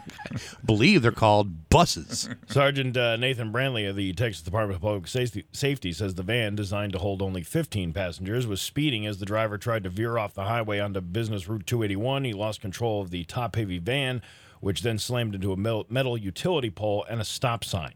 The van was not being pursued, uh, said the Brooks County Sheriff. That's where the vehicle actually came to a rest? Yeah. At a stop sign? Is that kind of ironic? It's, it's very ironic. Uh, Martinez said he believed all the passengers were migrants. Sir Brantley said the death toll was initially announced as eleven, but was later revised. He also said the twenty who survived the initial crash all have serious to critical injuries. That's Am I crazy, or is that a lot of people you can show? Well, you said it's a fifteen-passenger van yeah. with twenty-nine people in it, meaning every passenger had one person in their lap, and the driver sat by himself. It's like the bang bus. Uh, it, it is yeah. the bang bus in a different kind of bang. You know, I'm on the, uh, speaking of vans, I'm on the uh, Westfield Community Forum yesterday mm-hmm. on Facebook, and uh, a guy posts this video of a, of a guy. Well, well he po- he, ha- he has this post describing this man driving up in a, in a big white van, very much like the uh, Amazon vans, but a white van. A mm-hmm. big, juicy van. Big, right. juicy van. Interesting trades accepted. How many miles on it? Uh, three. three. City or highway? I don't know the answer. Uh, and it had like a like a like American flag marking on the side of it, mm-hmm. right? And then uh, he says that the guy comes up and he goes, "Hey, I'm just finishing up my uh, my deliveries. Uh, I have a lots of meat that you, I have uh, some some leftover chops and steaks and uh, you know four or five bucks a cut. Uh, you you interested?" This is not one of no. those marked Schwann's vans. No, it's not. It's just a guy with a van full of and meat. He, and then he said, and then the, the guy who's, you know, obviously talking to him says, uh, he goes, "No, I'm not. I'm not interested." And he goes, "Oh, you haven't heard of us?" And, and the guy goes, "No." And then the guy just walks back to his van and gets in and drives off. And then all these other people start sharing their Ring doorbell videos of the exact same guy driving around Westfield, asking people if they want meat. And I'm like, is he is he wearing a uniform? No, he's not. That's the thing. It's like he's not even saying what company he's from. Because I mean, you could sometimes, you know, I've gotten FedEx packages from U-Haul trucks. Sometimes the trucks break down, and the place that that you know is doing the distribution right. has to go out and get U-Hauls yeah, yeah. or Hertz trucks and things like that. But the drivers are uniformed; they have I Ds. Right. You know who they are. Yeah, this guy, and you get, and he it's the exact same spiel in every video. Yeah, that he's saying, "Hey, uh, I'm just finishing up my deliveries here. I got some extra meat. Uh, I can get you some uh, ribeyes uh, for five dollars a piece. Uh, are you interested?" I'm like, who's taking van meat? Well, like hey, random, listen. It's random van meat, man. It's Pete the van meat guy. Yeah, but if he's if he's if he's selling him at a decent price, then it must be worth it. I'm not buying Has has anybody looked inside the van? Do we know if it's at least refrigerated? No, I, that's the thing. It's like there's only video of this guy walking up to front doors and asking people, "Hey, I'm just finishing up my route here in Westfield. I got some I got some meat." I don't Anybody know, Steve. Some meat? If you can get me a thick cut ribeye for less than seven bucks a pound, I'm going to go and consider it. This is, this is I'd, like... wa- I'd want to at least know that it was refrigerated, because then, yeah, maybe maybe I will buy it. You're not buying random meat from a van, like you... yeah, from a refrigerated van. I... I might, and depending on what the packaging looks like, I would guess. I'm just taking a guess that this meat could possibly be stolen. Yeah, you know, maybe he, maybe uh, yeah. you know, some sort of butcher shop got lifted. Could be, or meat distrib- distribution place. Could be, but he also might be a butcher himself who has access to the butcher paper and uh, and tape Yeah, maybe, and he's uh, maybe got he's, a refrigerated truck, and he's properly packaging this maybe stuff. Maybe he's a craft home butcher. Yeah. Kind of like yeah. they, you see the guys making beer in their bathtub. Right. Or a road butcher. Yeah, right. Yeah, you know what? I'm not going to go to that nice, clean butcher in my little town. That uh, you that's know. charging twice what no, this guy no, wants. Uh, my butcher, uh, you know, has good quality meats. But you know what? Forget all that. I'm going with van meat. Yeah, because it's a hell of a lot cheaper. There you go. And I bet you'd find it's very, very tasty. You know, this van meat really hits the spot. Well, like down in the down in Florida by my mother's house, there's a guy like out in the middle of nowhere on the hottest yeah. of days selling seafood. Mm-hmm. Out of the back of his yeah. ice they, truck or whatever the hell he's got. They do that all over Florida. That's that's weird, too. Yeah. Oysters, yeah. lobsters, and when you shrimp. Talk, but when you talk about food safety and botulism, I don't know. There's something about meat coming out of, uh, being sold directly out of a truck. I don't know. I mean, yeah. you go to, like, some farmer's markets, you'll see some, uh, some guy selling meat or, or seafood in a truck. Maybe uh, frozen. Sometimes it's a, in a cooler, but yeah. they're selling it, and it's like you know, sometimes very high quality meat. Wait, he's okay because he has a tent around him. Yeah. Whereas he's, the he's next to the guy selling honey. The, the truck in your driveway or still out in the street is not good enough. You're a you're a you're, you're a, meat, a snob. meat snob. Yeah, Steve. That's what he is. I'm not a meat snob. You're a, you're you're a, a me- rabid meat, meat snob. Next thing you know, they're saying they have their own meat processing. They have plants. their own meat processing. They ah! do. Your uh, Pioneer Valley forecast today. Great day to cook a steak out of the back of a van. Yeah. It's uh, going to be cloudy with a high of sixty-nine, giggity. Tomorrow, uh, sunny with a high of eighty-seven, sixty-five right now in downtown Springfield. Forecast brought to you by Fogbuster Nitro Cold Brew Coffee in the black and white can. Springfield's Classic Rock. It's seven fifty-five and Steve Miller on Rock one oh two. You know, all that conversation about the happy hours and the drinking and all that stuff. Made you thirsty? Uh, well, of course. But uh, I saw an article this morning that, um, I, this is the first time I've heard this, that new infrastructure bill that supposedly the Democrats and the Republicans agree on, in that bill includes, and I don't know what year they're talking about this beginning, but it includes all new cars will have alcohol monitoring devices in them. Oh, that's crap. Yeah, that is crap. That that means a lot more used cars on the road by the time that year kicks in. You, used car dealers are yeah. wringing their hands together yeah. right now. Every new car has got to have one of those machines that, that tests your blood alcohol level before you can start it. And anyone who's had one of those devices in their car knows what a pain in the ass that is. Uh, hey, everyone is uh, looking forward to live music these days, and live music for Lorraine's is coming up on, uh, what is the date? Oh, August twenty-eighth at the Knights of Columbus on uh, Granby Road in Chicopee. It features Trailer Trash in a very rare public appearance, along with uh, the Van Halen tribute, Completely Unchained, and Bad Magic, a Godsmack uh, cover band. It's going to be a great uh, a great event. Tickets are available at eventbrite dot com. We happen to have a four-pack of tickets to give away right now to the tenth caller at two nine three, one oh two one. Good luck to you on that. I don't think I've ever heard gobsmacked uh, music. Godsmack. Why don't you uh, go uh, put it on your Spotify playlist and see what happens? Mm, nah. Put it on your Pandora, see what happens. I uh, I hope they're the uh, I hope they're the opening act, and oh, then I, the Van Halen band, and then Trailer Trash. I I would assume yeah. that's the way it's going to be. You never know. I know. I mean, I'm making a big assumption. I mean, uh, for all I know. Uh, Bad Magic may have a bigger following yeah. than the Completely Unchained Van Halen tribute. I, or or I even uh, Trailer Trash. Yeah. Speaking of which, uh, show's going on tonight, and the forecast has kind of changed. It looks like uh, whatever you might have been planning on, whether it's uh, Bike Night or, or the uh, Stern Square concerts, it looks like they might actually happen, which this summer is unusual. Right, so uh, plan accordingly. It's seven fifty-eight with Backson O'Brien at Rock one oh two. Hey, good morning, sports fans. How the heck are you? Folks, once upon a time, I was a strapping young man who could lift an entire trunk full of groceries out of my car all at once. I didn't care that the single-use plastic bags were cutting out the circulation in my arms. I was an animal out there carrying all that food, plus milk. Today, I'll take multiple trips simply because I don't have the rippling muscle tone that I used to have back in the day. So when I see a young man at the Olympics like Ryan Crouser toss a sixteen-pound shot put, twenty-three point three meters, beating his own Olympic record to win the gold medal yesterday, I can only do one thing, and that is to do a quick metric conversion to something that I can actually understand.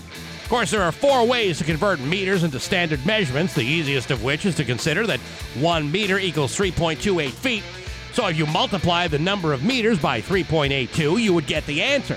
But if you're going to factor in inches, then you would take the decimal point and everything after, and then multiply that by twelve. Of course, there are also formulas for the metric to standard conversion for square feet, also the conversion formula for figuring out square meters, and I could show you how to convert cubic meters to cubic feet.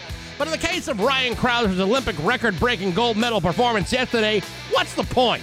All I can tell you is he threw the shot put seventy-six feet, five and a half inches. Now, to give you an idea of how far that is, that's longer than you'd have to toss a bowling ball, unless you were tossing it from the shoe rental desk, in which case the next thing to get tossed would be you, out the front door.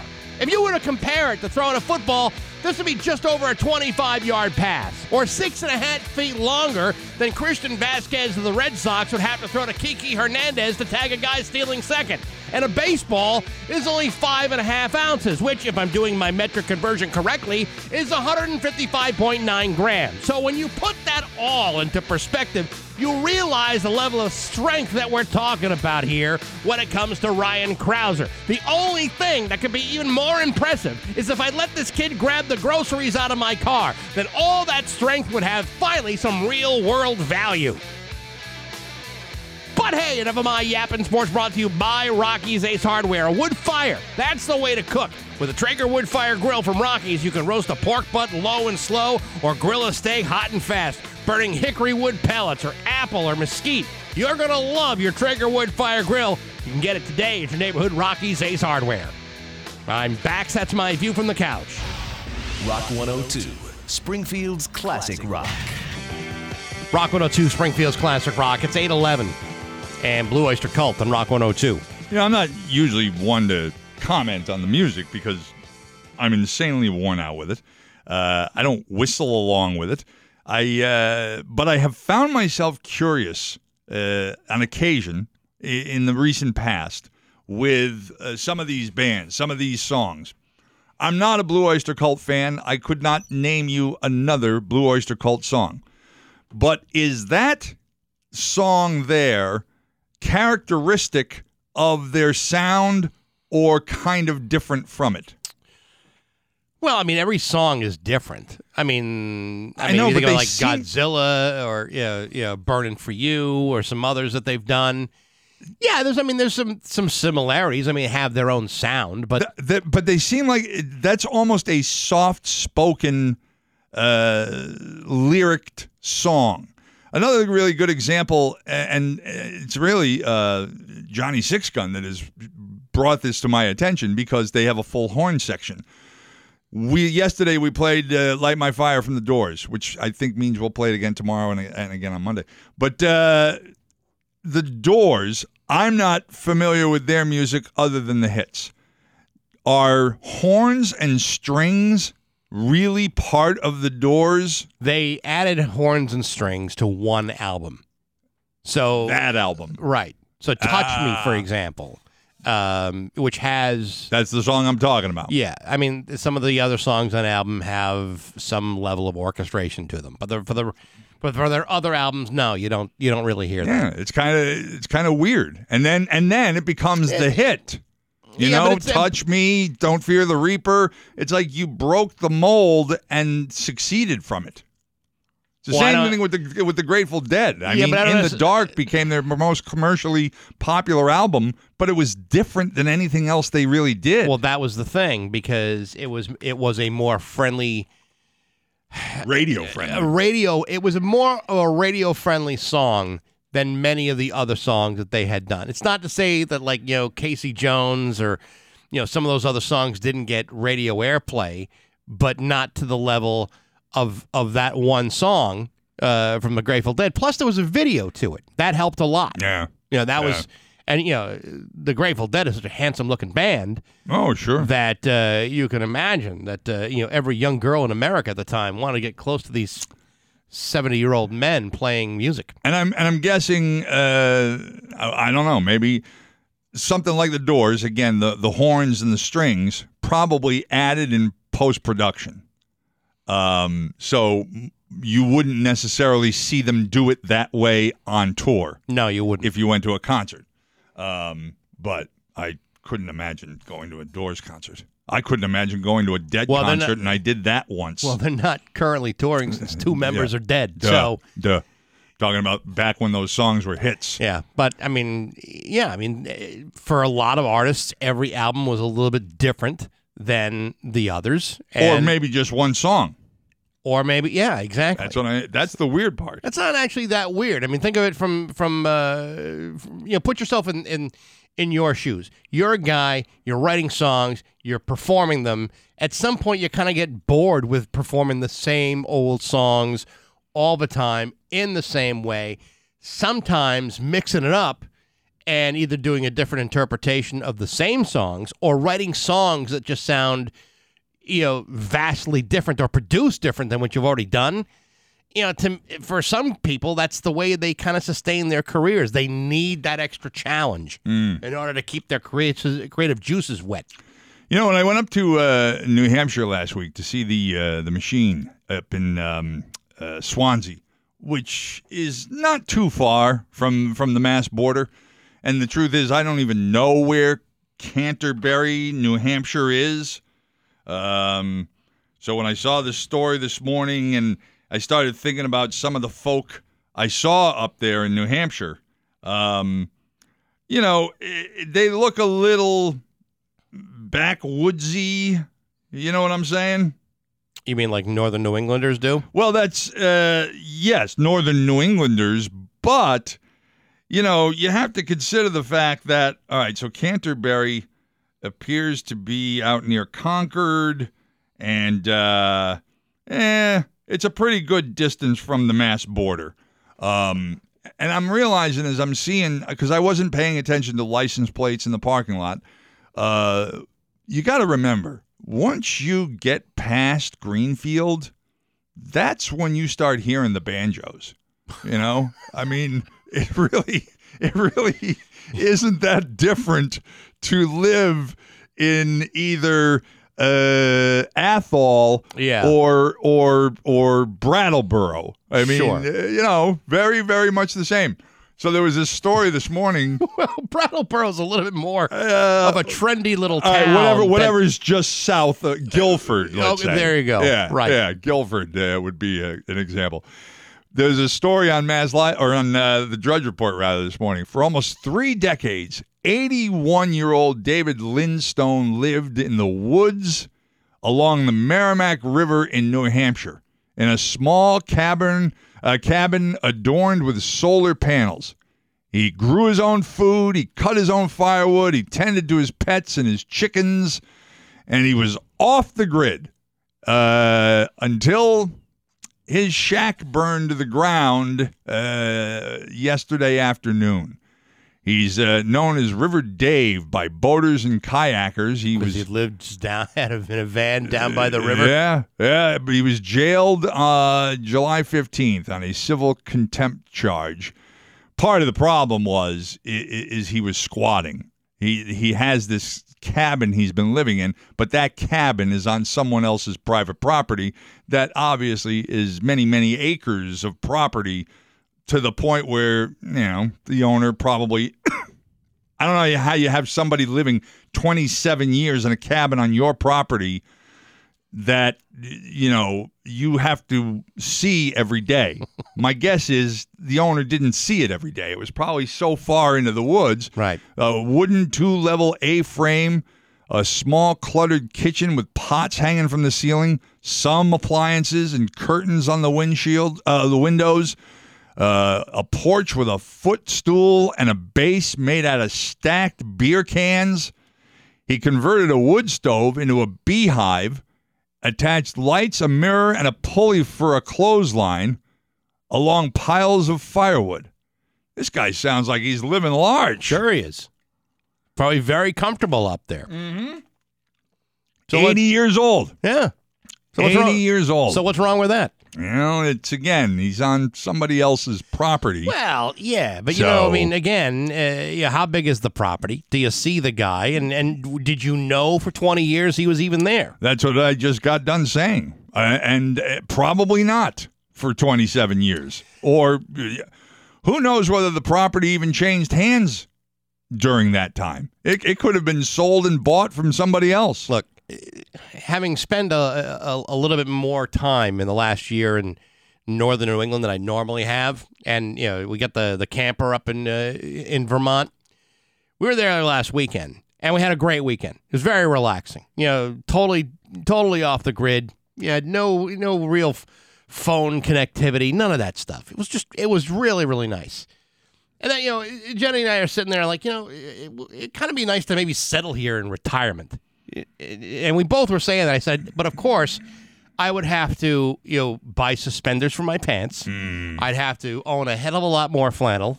Yeah. I'd, I'd have to grow my beard to impossible lengths and leave it very unkempt just to fit in. How many miles into Vermont are you?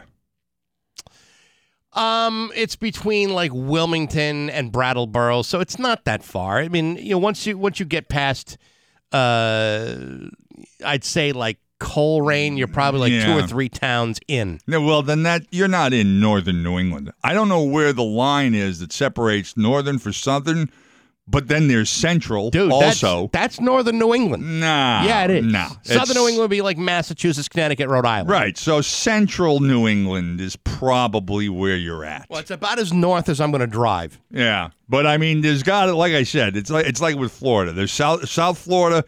There's Central Florida. Yeah, you don't but, usually hear about North Florida. But you, but you just said that north of Greenfield, all of all oh, of yeah. a, all of a sudden the banjos start. Oh playing. yeah, absolutely. It starts getting very rural, but it's not necessarily northern New England. All right. Well, if you want to split hairs, not I splitting his hairs. You have hairs that are twelve or fifteen miles wide. They do in southern Vermont. They do. By the way, this guy's house. Uh, a few miles from Interstate ninety-three, but it is on seventy-three acres and hidden by timber. So I don't know if people who own that kind of land in New Hampshire or mm. Vermont are aware of every inch of their seventy-three acres that I guess it's possible there could be a shack on your seventy-three acres for twenty-seven years you didn't even know about. Right. Hey, uh, excuse me. Mm. Uh, Bax, yes, off Steve. The grid. I sent the message to you. I meant to send it to John, but I said, off the grid, you're posting pictures on Facebook while you're there all no, the time. No, John, uh, Steve, I couldn't do that unless I was in an area that had Wi-Fi. There's no Wi-Fi near that camper at all. Well, how are you posting pictures of Facebook while you're up there? He's Steve, what I, I literally them just... later. I posted them later. I couldn't... There's no way to post... You posted one over the weekend of you being up at the camper. Yes, after what? I returned. There's no, there's no, there's I no Wi-Fi. You. There's I'm no, there's no you. Cell signal at all. I, I can, I can receive a phone call and I can receive a text just as long as it's one sentence. I can't send a photo. I can't go. I can't. I can't get on Facebook. There's no connectivity. There's nothing. Frankly, Steve, I don't know. Even even I would have assumed it meant after he came back. Exactly. I don't know about that. Listen, this is a town where... I can't believe oh, you sent him a text you meant for me. Yeah, yeah right. Said, good, well, because I was talking about him, and I'm like, off the grid, he's posting pictures on Facebook no, all the I'm, time. I, yeah, after I get back. This is a town in which your, your your front yard wood chipper is seen as decorative. I mean, that's what this is all about. There's... There's nothing there. We literally have to go into almost the next town to find a place that's got a public Wi-Fi. Where do you put the poop? What do you mean? Where do we put Wait, the poop? You you got to empty tanks, right? We pay somebody to oh, go empty somebody the septic. They have service. Oh, yeah. okay. Yeah. yeah. Now we empty our own gray water, which is you know things like you know sink water and and you know from the shower, but everything that comes uh, through the toilet, a septic company takes care of that. Hmm. Yeah. I'd like to have one of those companies. I'm telling you, man, uh, it's the way to go. Every every weekend, it's like a vacation. Every time we're there. That would be my slogan. It's the way to go. That's right. Yeah. We're number one in the number two, two business. business. Yeah, that's, that's right. Stolen. It's eight twenty-four on Rock one oh two. If you live twenty-seven with Backson O'Brien to Rock one oh two. You know, aside from generic, uh, let's go out to the restaurant stuff, as we are now in the post-pandemic, or uh, we thought we were, and God knows there's a new surge going on right now. Uh, we're also running a lot of commercials now for uh, job openings for companies that are looking to fill positions because a lot of people lost their jobs or or or had to stop their jobs during the pandemic. There's one commercial we're running uh, because I am kind of looking for a change, but not a difficult one. No, not a hard one. Not a... Not really one that's going to require learning new skills. No, no, no. And we're running we're running one for, I believe it's the Good Dog Spot. They are looking for a candle monitor. And uh, I'm not sure what that means, but it sure sounds easy. Yeah, you, you weren't even a good hall monitor in grade school. Yeah, because there was too many kids bothering me. A candle monitor?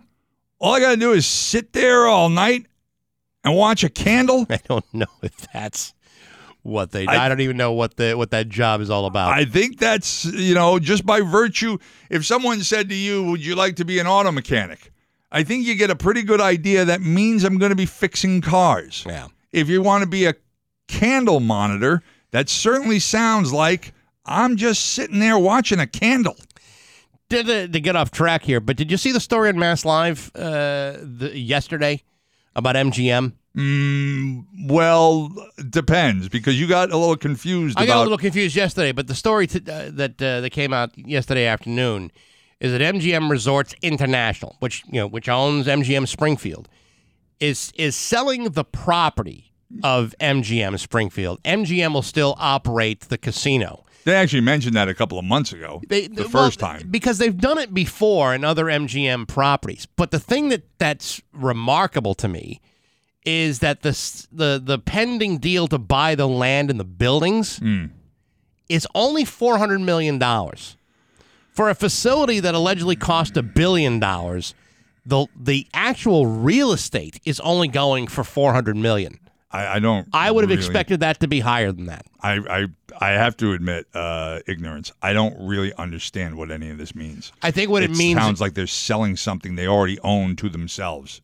N- they're not I, selling it to themselves. I think what they're trying to do is they're trying to kind of divorce themselves from the real estate part of it, just operate the casino business, but let somebody else be in charge of the property. Yeah, the somebody else is their parents. It's like you as a kid selling your house back to your parents so that you can be a tenant. It's it's a it's a New York-based company. But it's still M G M International, right? M G M is selling, the, the Mass Live story is M G M Resorts International is selling its real estate spin-off company. Oh, to a to, third to, party. To the New York-based Vici uh, oh, properties okay. for seventeen point two billion dollars. So they're selling property all over the place mm-hmm. to this company. Yeah. But the M G M Springfield property, I mean, to me, this is the, this is the, the, the point I want to make. It's four hundred million dollars for a one an alleged billion-dollar property. It seems to be almost undervaluing the the the land and the and the buildings. The land and the buildings? The land, yeah. Because, I mean, if you think of the real estate itself, you think of that, what was it, a four-block area? Yeah. Um, you know, I mean, and you had to build on that yourself. What's the land really worth? It, well, I mean, it was it to. I mean, that's, I mean, that's an enormous part of it. I mean, but just it's less than half of what it cost to build yeah. the casino on that property. Yeah. I just, I just, I just think that's unusual. That it's so, it seems undervalued to me. Now, granted, I don't, I don't know enough about you know commercial properties to say it's value that it is undervalued or not undervalued. Now, you know why it probably is that undervalued? Because of that fifty-five State Street. No, probably I, suck the suck the quality right out of that package. I don't think that's I bet it, it is. At all. They're saying that it's not going to impact the day-to-day operations of the casino. M G M will still run uh, you know, all the gaming and the sports book when, you know, when in fact it, it starts. But that there is going to be a change of hands, or at least that's it's a pending deal, and this is what they're what they're looking at. I think it's like trying to sell your house with a junk car in the front yard. M G M is operating at a, at a pretty significant debt, and that's why they're doing this. Every so, time I go to M G M, I'm in a pretty significant well, yeah, debt. But you're, but you, but you're, you're a small player yeah. in this larger, this larger picture. It's eight thirty-two. News is next to Rock one oh two. eight thirty-six of Backson O'Brien to Rock one oh two. It's time for news brought to you by Aquatique. Aquatique Pools and Spas. Keep your pool sparkling all summer long with free water testing, seven thirty Union Street in West Springfield. There's local radio icon Steve Nagel. Thanks, Bax. Uh, guess what, John? Mm. You're not going to have Cumberland Farms in your town. Yeah, I know. Thank God. Uh, they Chicopee City Council chased them out. Yep. Say, saying the project just doesn't fit the neighborhood. The city council in Chicopee overwhelmingly rejected a plan to build a Cumberland Farms gas station and convenience store in Aldenville. Yeah, they don't That's want more, they don't want convenience in that town. That's a Chicopee Falls idea, not an Aldenville idea. You take your discount ninety-nine cent coffee and move down the street, my friends. That's probably exactly the way the meeting went. The council denied the company a service station license and a gas storage permit in twelve to nothing votes Tuesday night. The council also took the unusual step of rejecting a request from lawyer Thomas Reedy, who was representing Cumberland Farms, to withdraw the petition without prejudice. Typically, the city council allows at least one withdrawal, allowing a petitioner to return with a similar plan at any time. Yeah. A rejected plan cannot be resub- resubmitted within two years. No, and it shouldn't be. I mean, uh, it, it just it, it wasn't the right fit. I know they were talking about uh, entering it from Providence Street, which would be the street between what is now between uh, T D Sports Bar and the Lucky Strike, uh, and that would be where the entrance would be. The exit, however, would be out onto uh, uh, Grattan Street. My understanding is, from conversations I've had with people who uh, know about this stuff, and it would have most likely put that other gas station across the street out of business, not to mention the what I thought was S S Convenience Store. I believe it actually is S and A uh, Convenience Store. Um, that you, know, you will wow. go step into uh, our store and uh, buy a coffee. Mm-hmm. They're very strict. Well, anyway, perhaps you should like a scratch ticket. And by the way, speaking of jobs and things like that, um, it turns out you were told... That. I was told that uh, that is in fact a uh, a kennel monitor, not a candle it's, monitor. It's a ten- it turns out it's also a attendant. But but what I said was uh, off the air in the commercial. I, I swore the guy said it's Pat Kelly that did the voice. I, I swore he said candle, which would. But I got to tell you, being a kennel attendant, I would love that too. In other words, you're there all night with dogs. I would love that. That would, would you, be a though? Great, yeah. Would you really? Yeah, I think would, I would. But, yeah, but then, uh, you know, somebody closes a car door outside the building and they all start barking nah. at the same time. Yep, that's it. I don't I don't know about that, but it's a lot it's a lot more enjoyable way to spend your days with dogs than humans. My dog will uh, will bark at a neighbor pulling in their driveway. Not anybody in my driveway. In the neighbor's driveway. So you'd rather yeah. spend... He'd rather be at their house than he'd rather be at mine. Right. My, my dog barks at every car that comes down the street. And you'd rather spend time with an animal that eats its own vomit than spend time with human beings. Yeah, you're goddamn right. Well, there you go. I'd rather join them. Says it all right there. Mm-hmm. My dog also uh, has keywords that will make him bark, mm-hmm. thinking that somebody's around. Mm-hmm. If you say the word here... He perks his head up and starts. Whoa.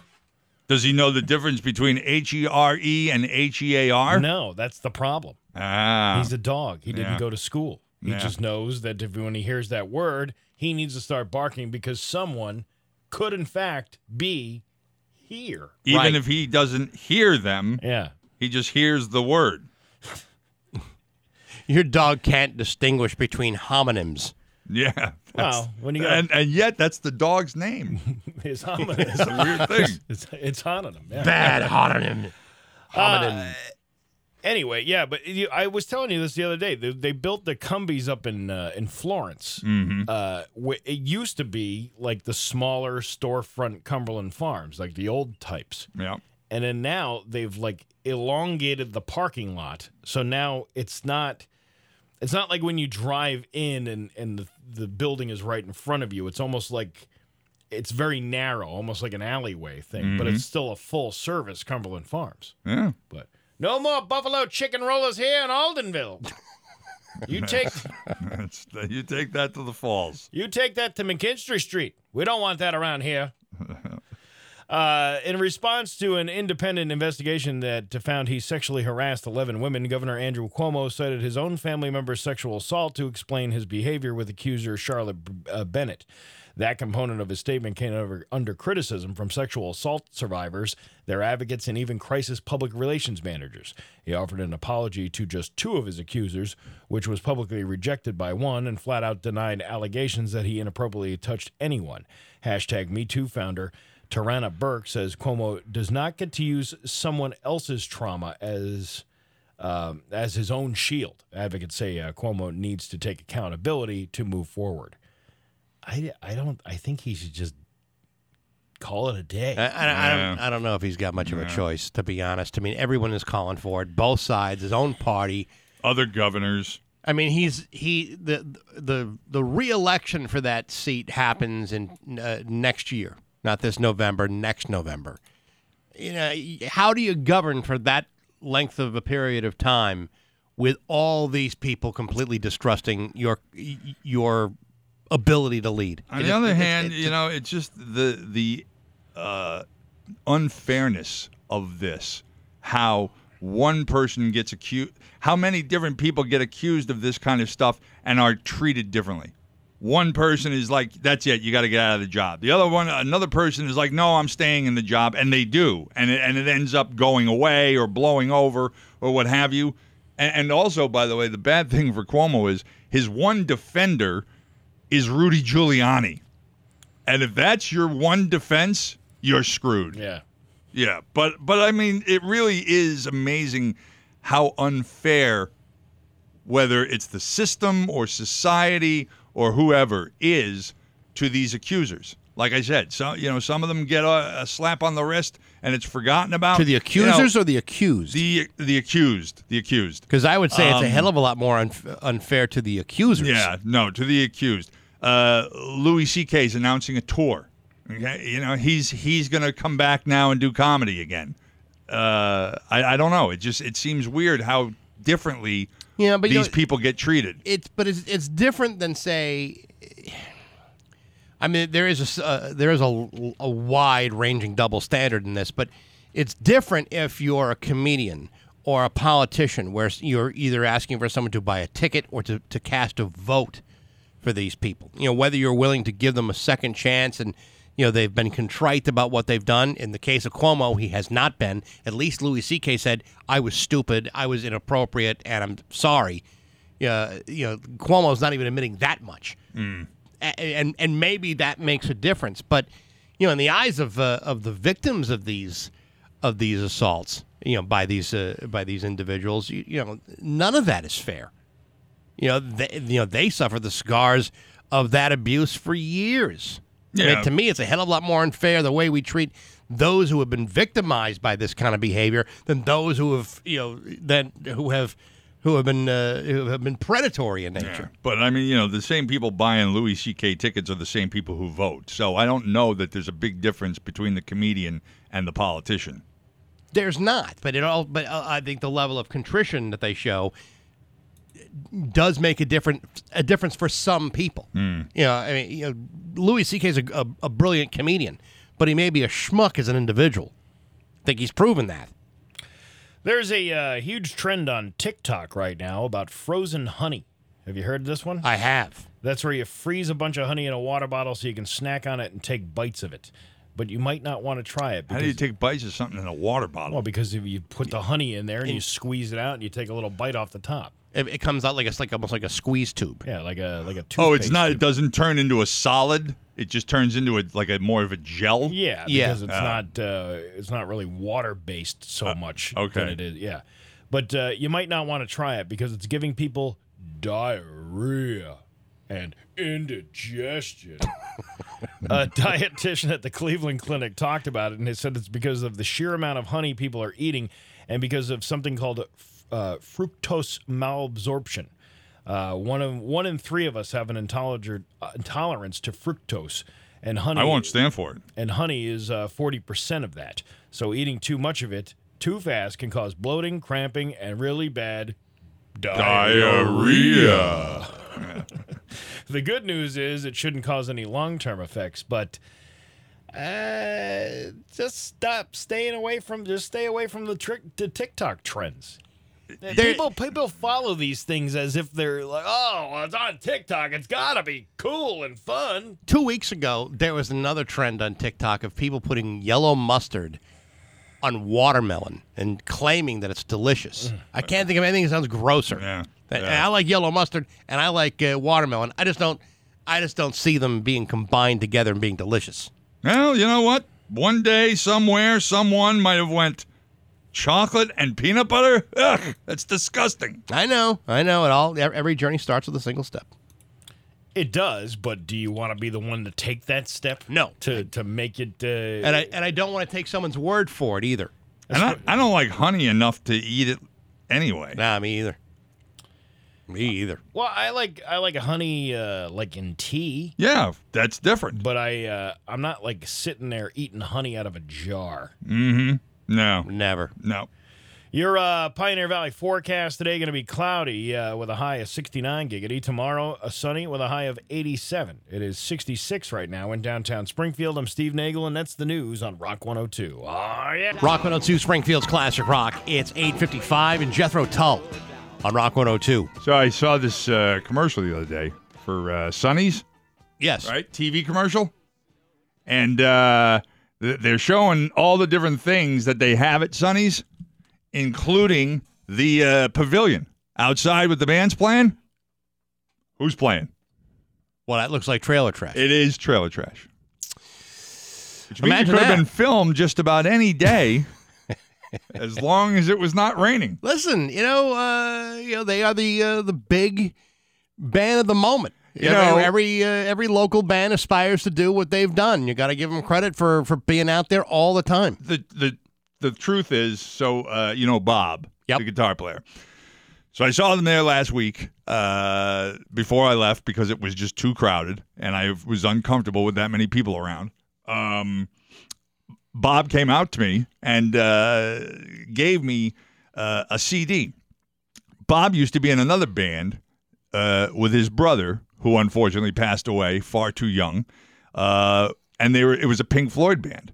And he gave me this uh, C D, and I listened to it in the car on the way home because it takes about a half hour from my house to, to Sonny's. And uh, it's funny, when he gave it to me, he said, you know, I forgot what a good band we were. And when I listened to it, I was like, yeah, I forgot too. Um, there was, you know, having just seen The Machine again and always having had the opinion that if you got the balls to play Pink Floyd music, only Pink Floyd music, you've got to be pretty damn good. And uh, and they were. Well, it was actually a, a cool-sounding uh, C D. I think anytime you're a tribute band, you know, you know you're going to get the fans of that original band. Mm-hmm. And if you're going to go out there to be a, to do a tribute, you better be pretty damn good. Yeah. Because yeah. you're always going to be held to a standard of the band yeah. you're trying to, uh, you know, to memorialize or, or to, to, to pay homage to. And, and Pink Floyd was always more about the music than the musicians. I mean, they weren't a dynamic stage show. It was a, it was about the well, music. Well, the, the Wall was kind of uh, the, yeah, the was Wall was showy. Different. Yeah. That was a little showy. That was a, that was a little bit different. But uh, yeah, it actually it sounded pretty good. I I think uh, I think they should give up on this Trailer Trash thing. I don't know if no, that's I, really going to work. I, I think that's kind of caught on. Uh, speaking of shows, the One Roof Festival is coming to the Three County Fairgrounds on September eighteenth. It's a, a, con- a concert to uh, to benefit homelessness.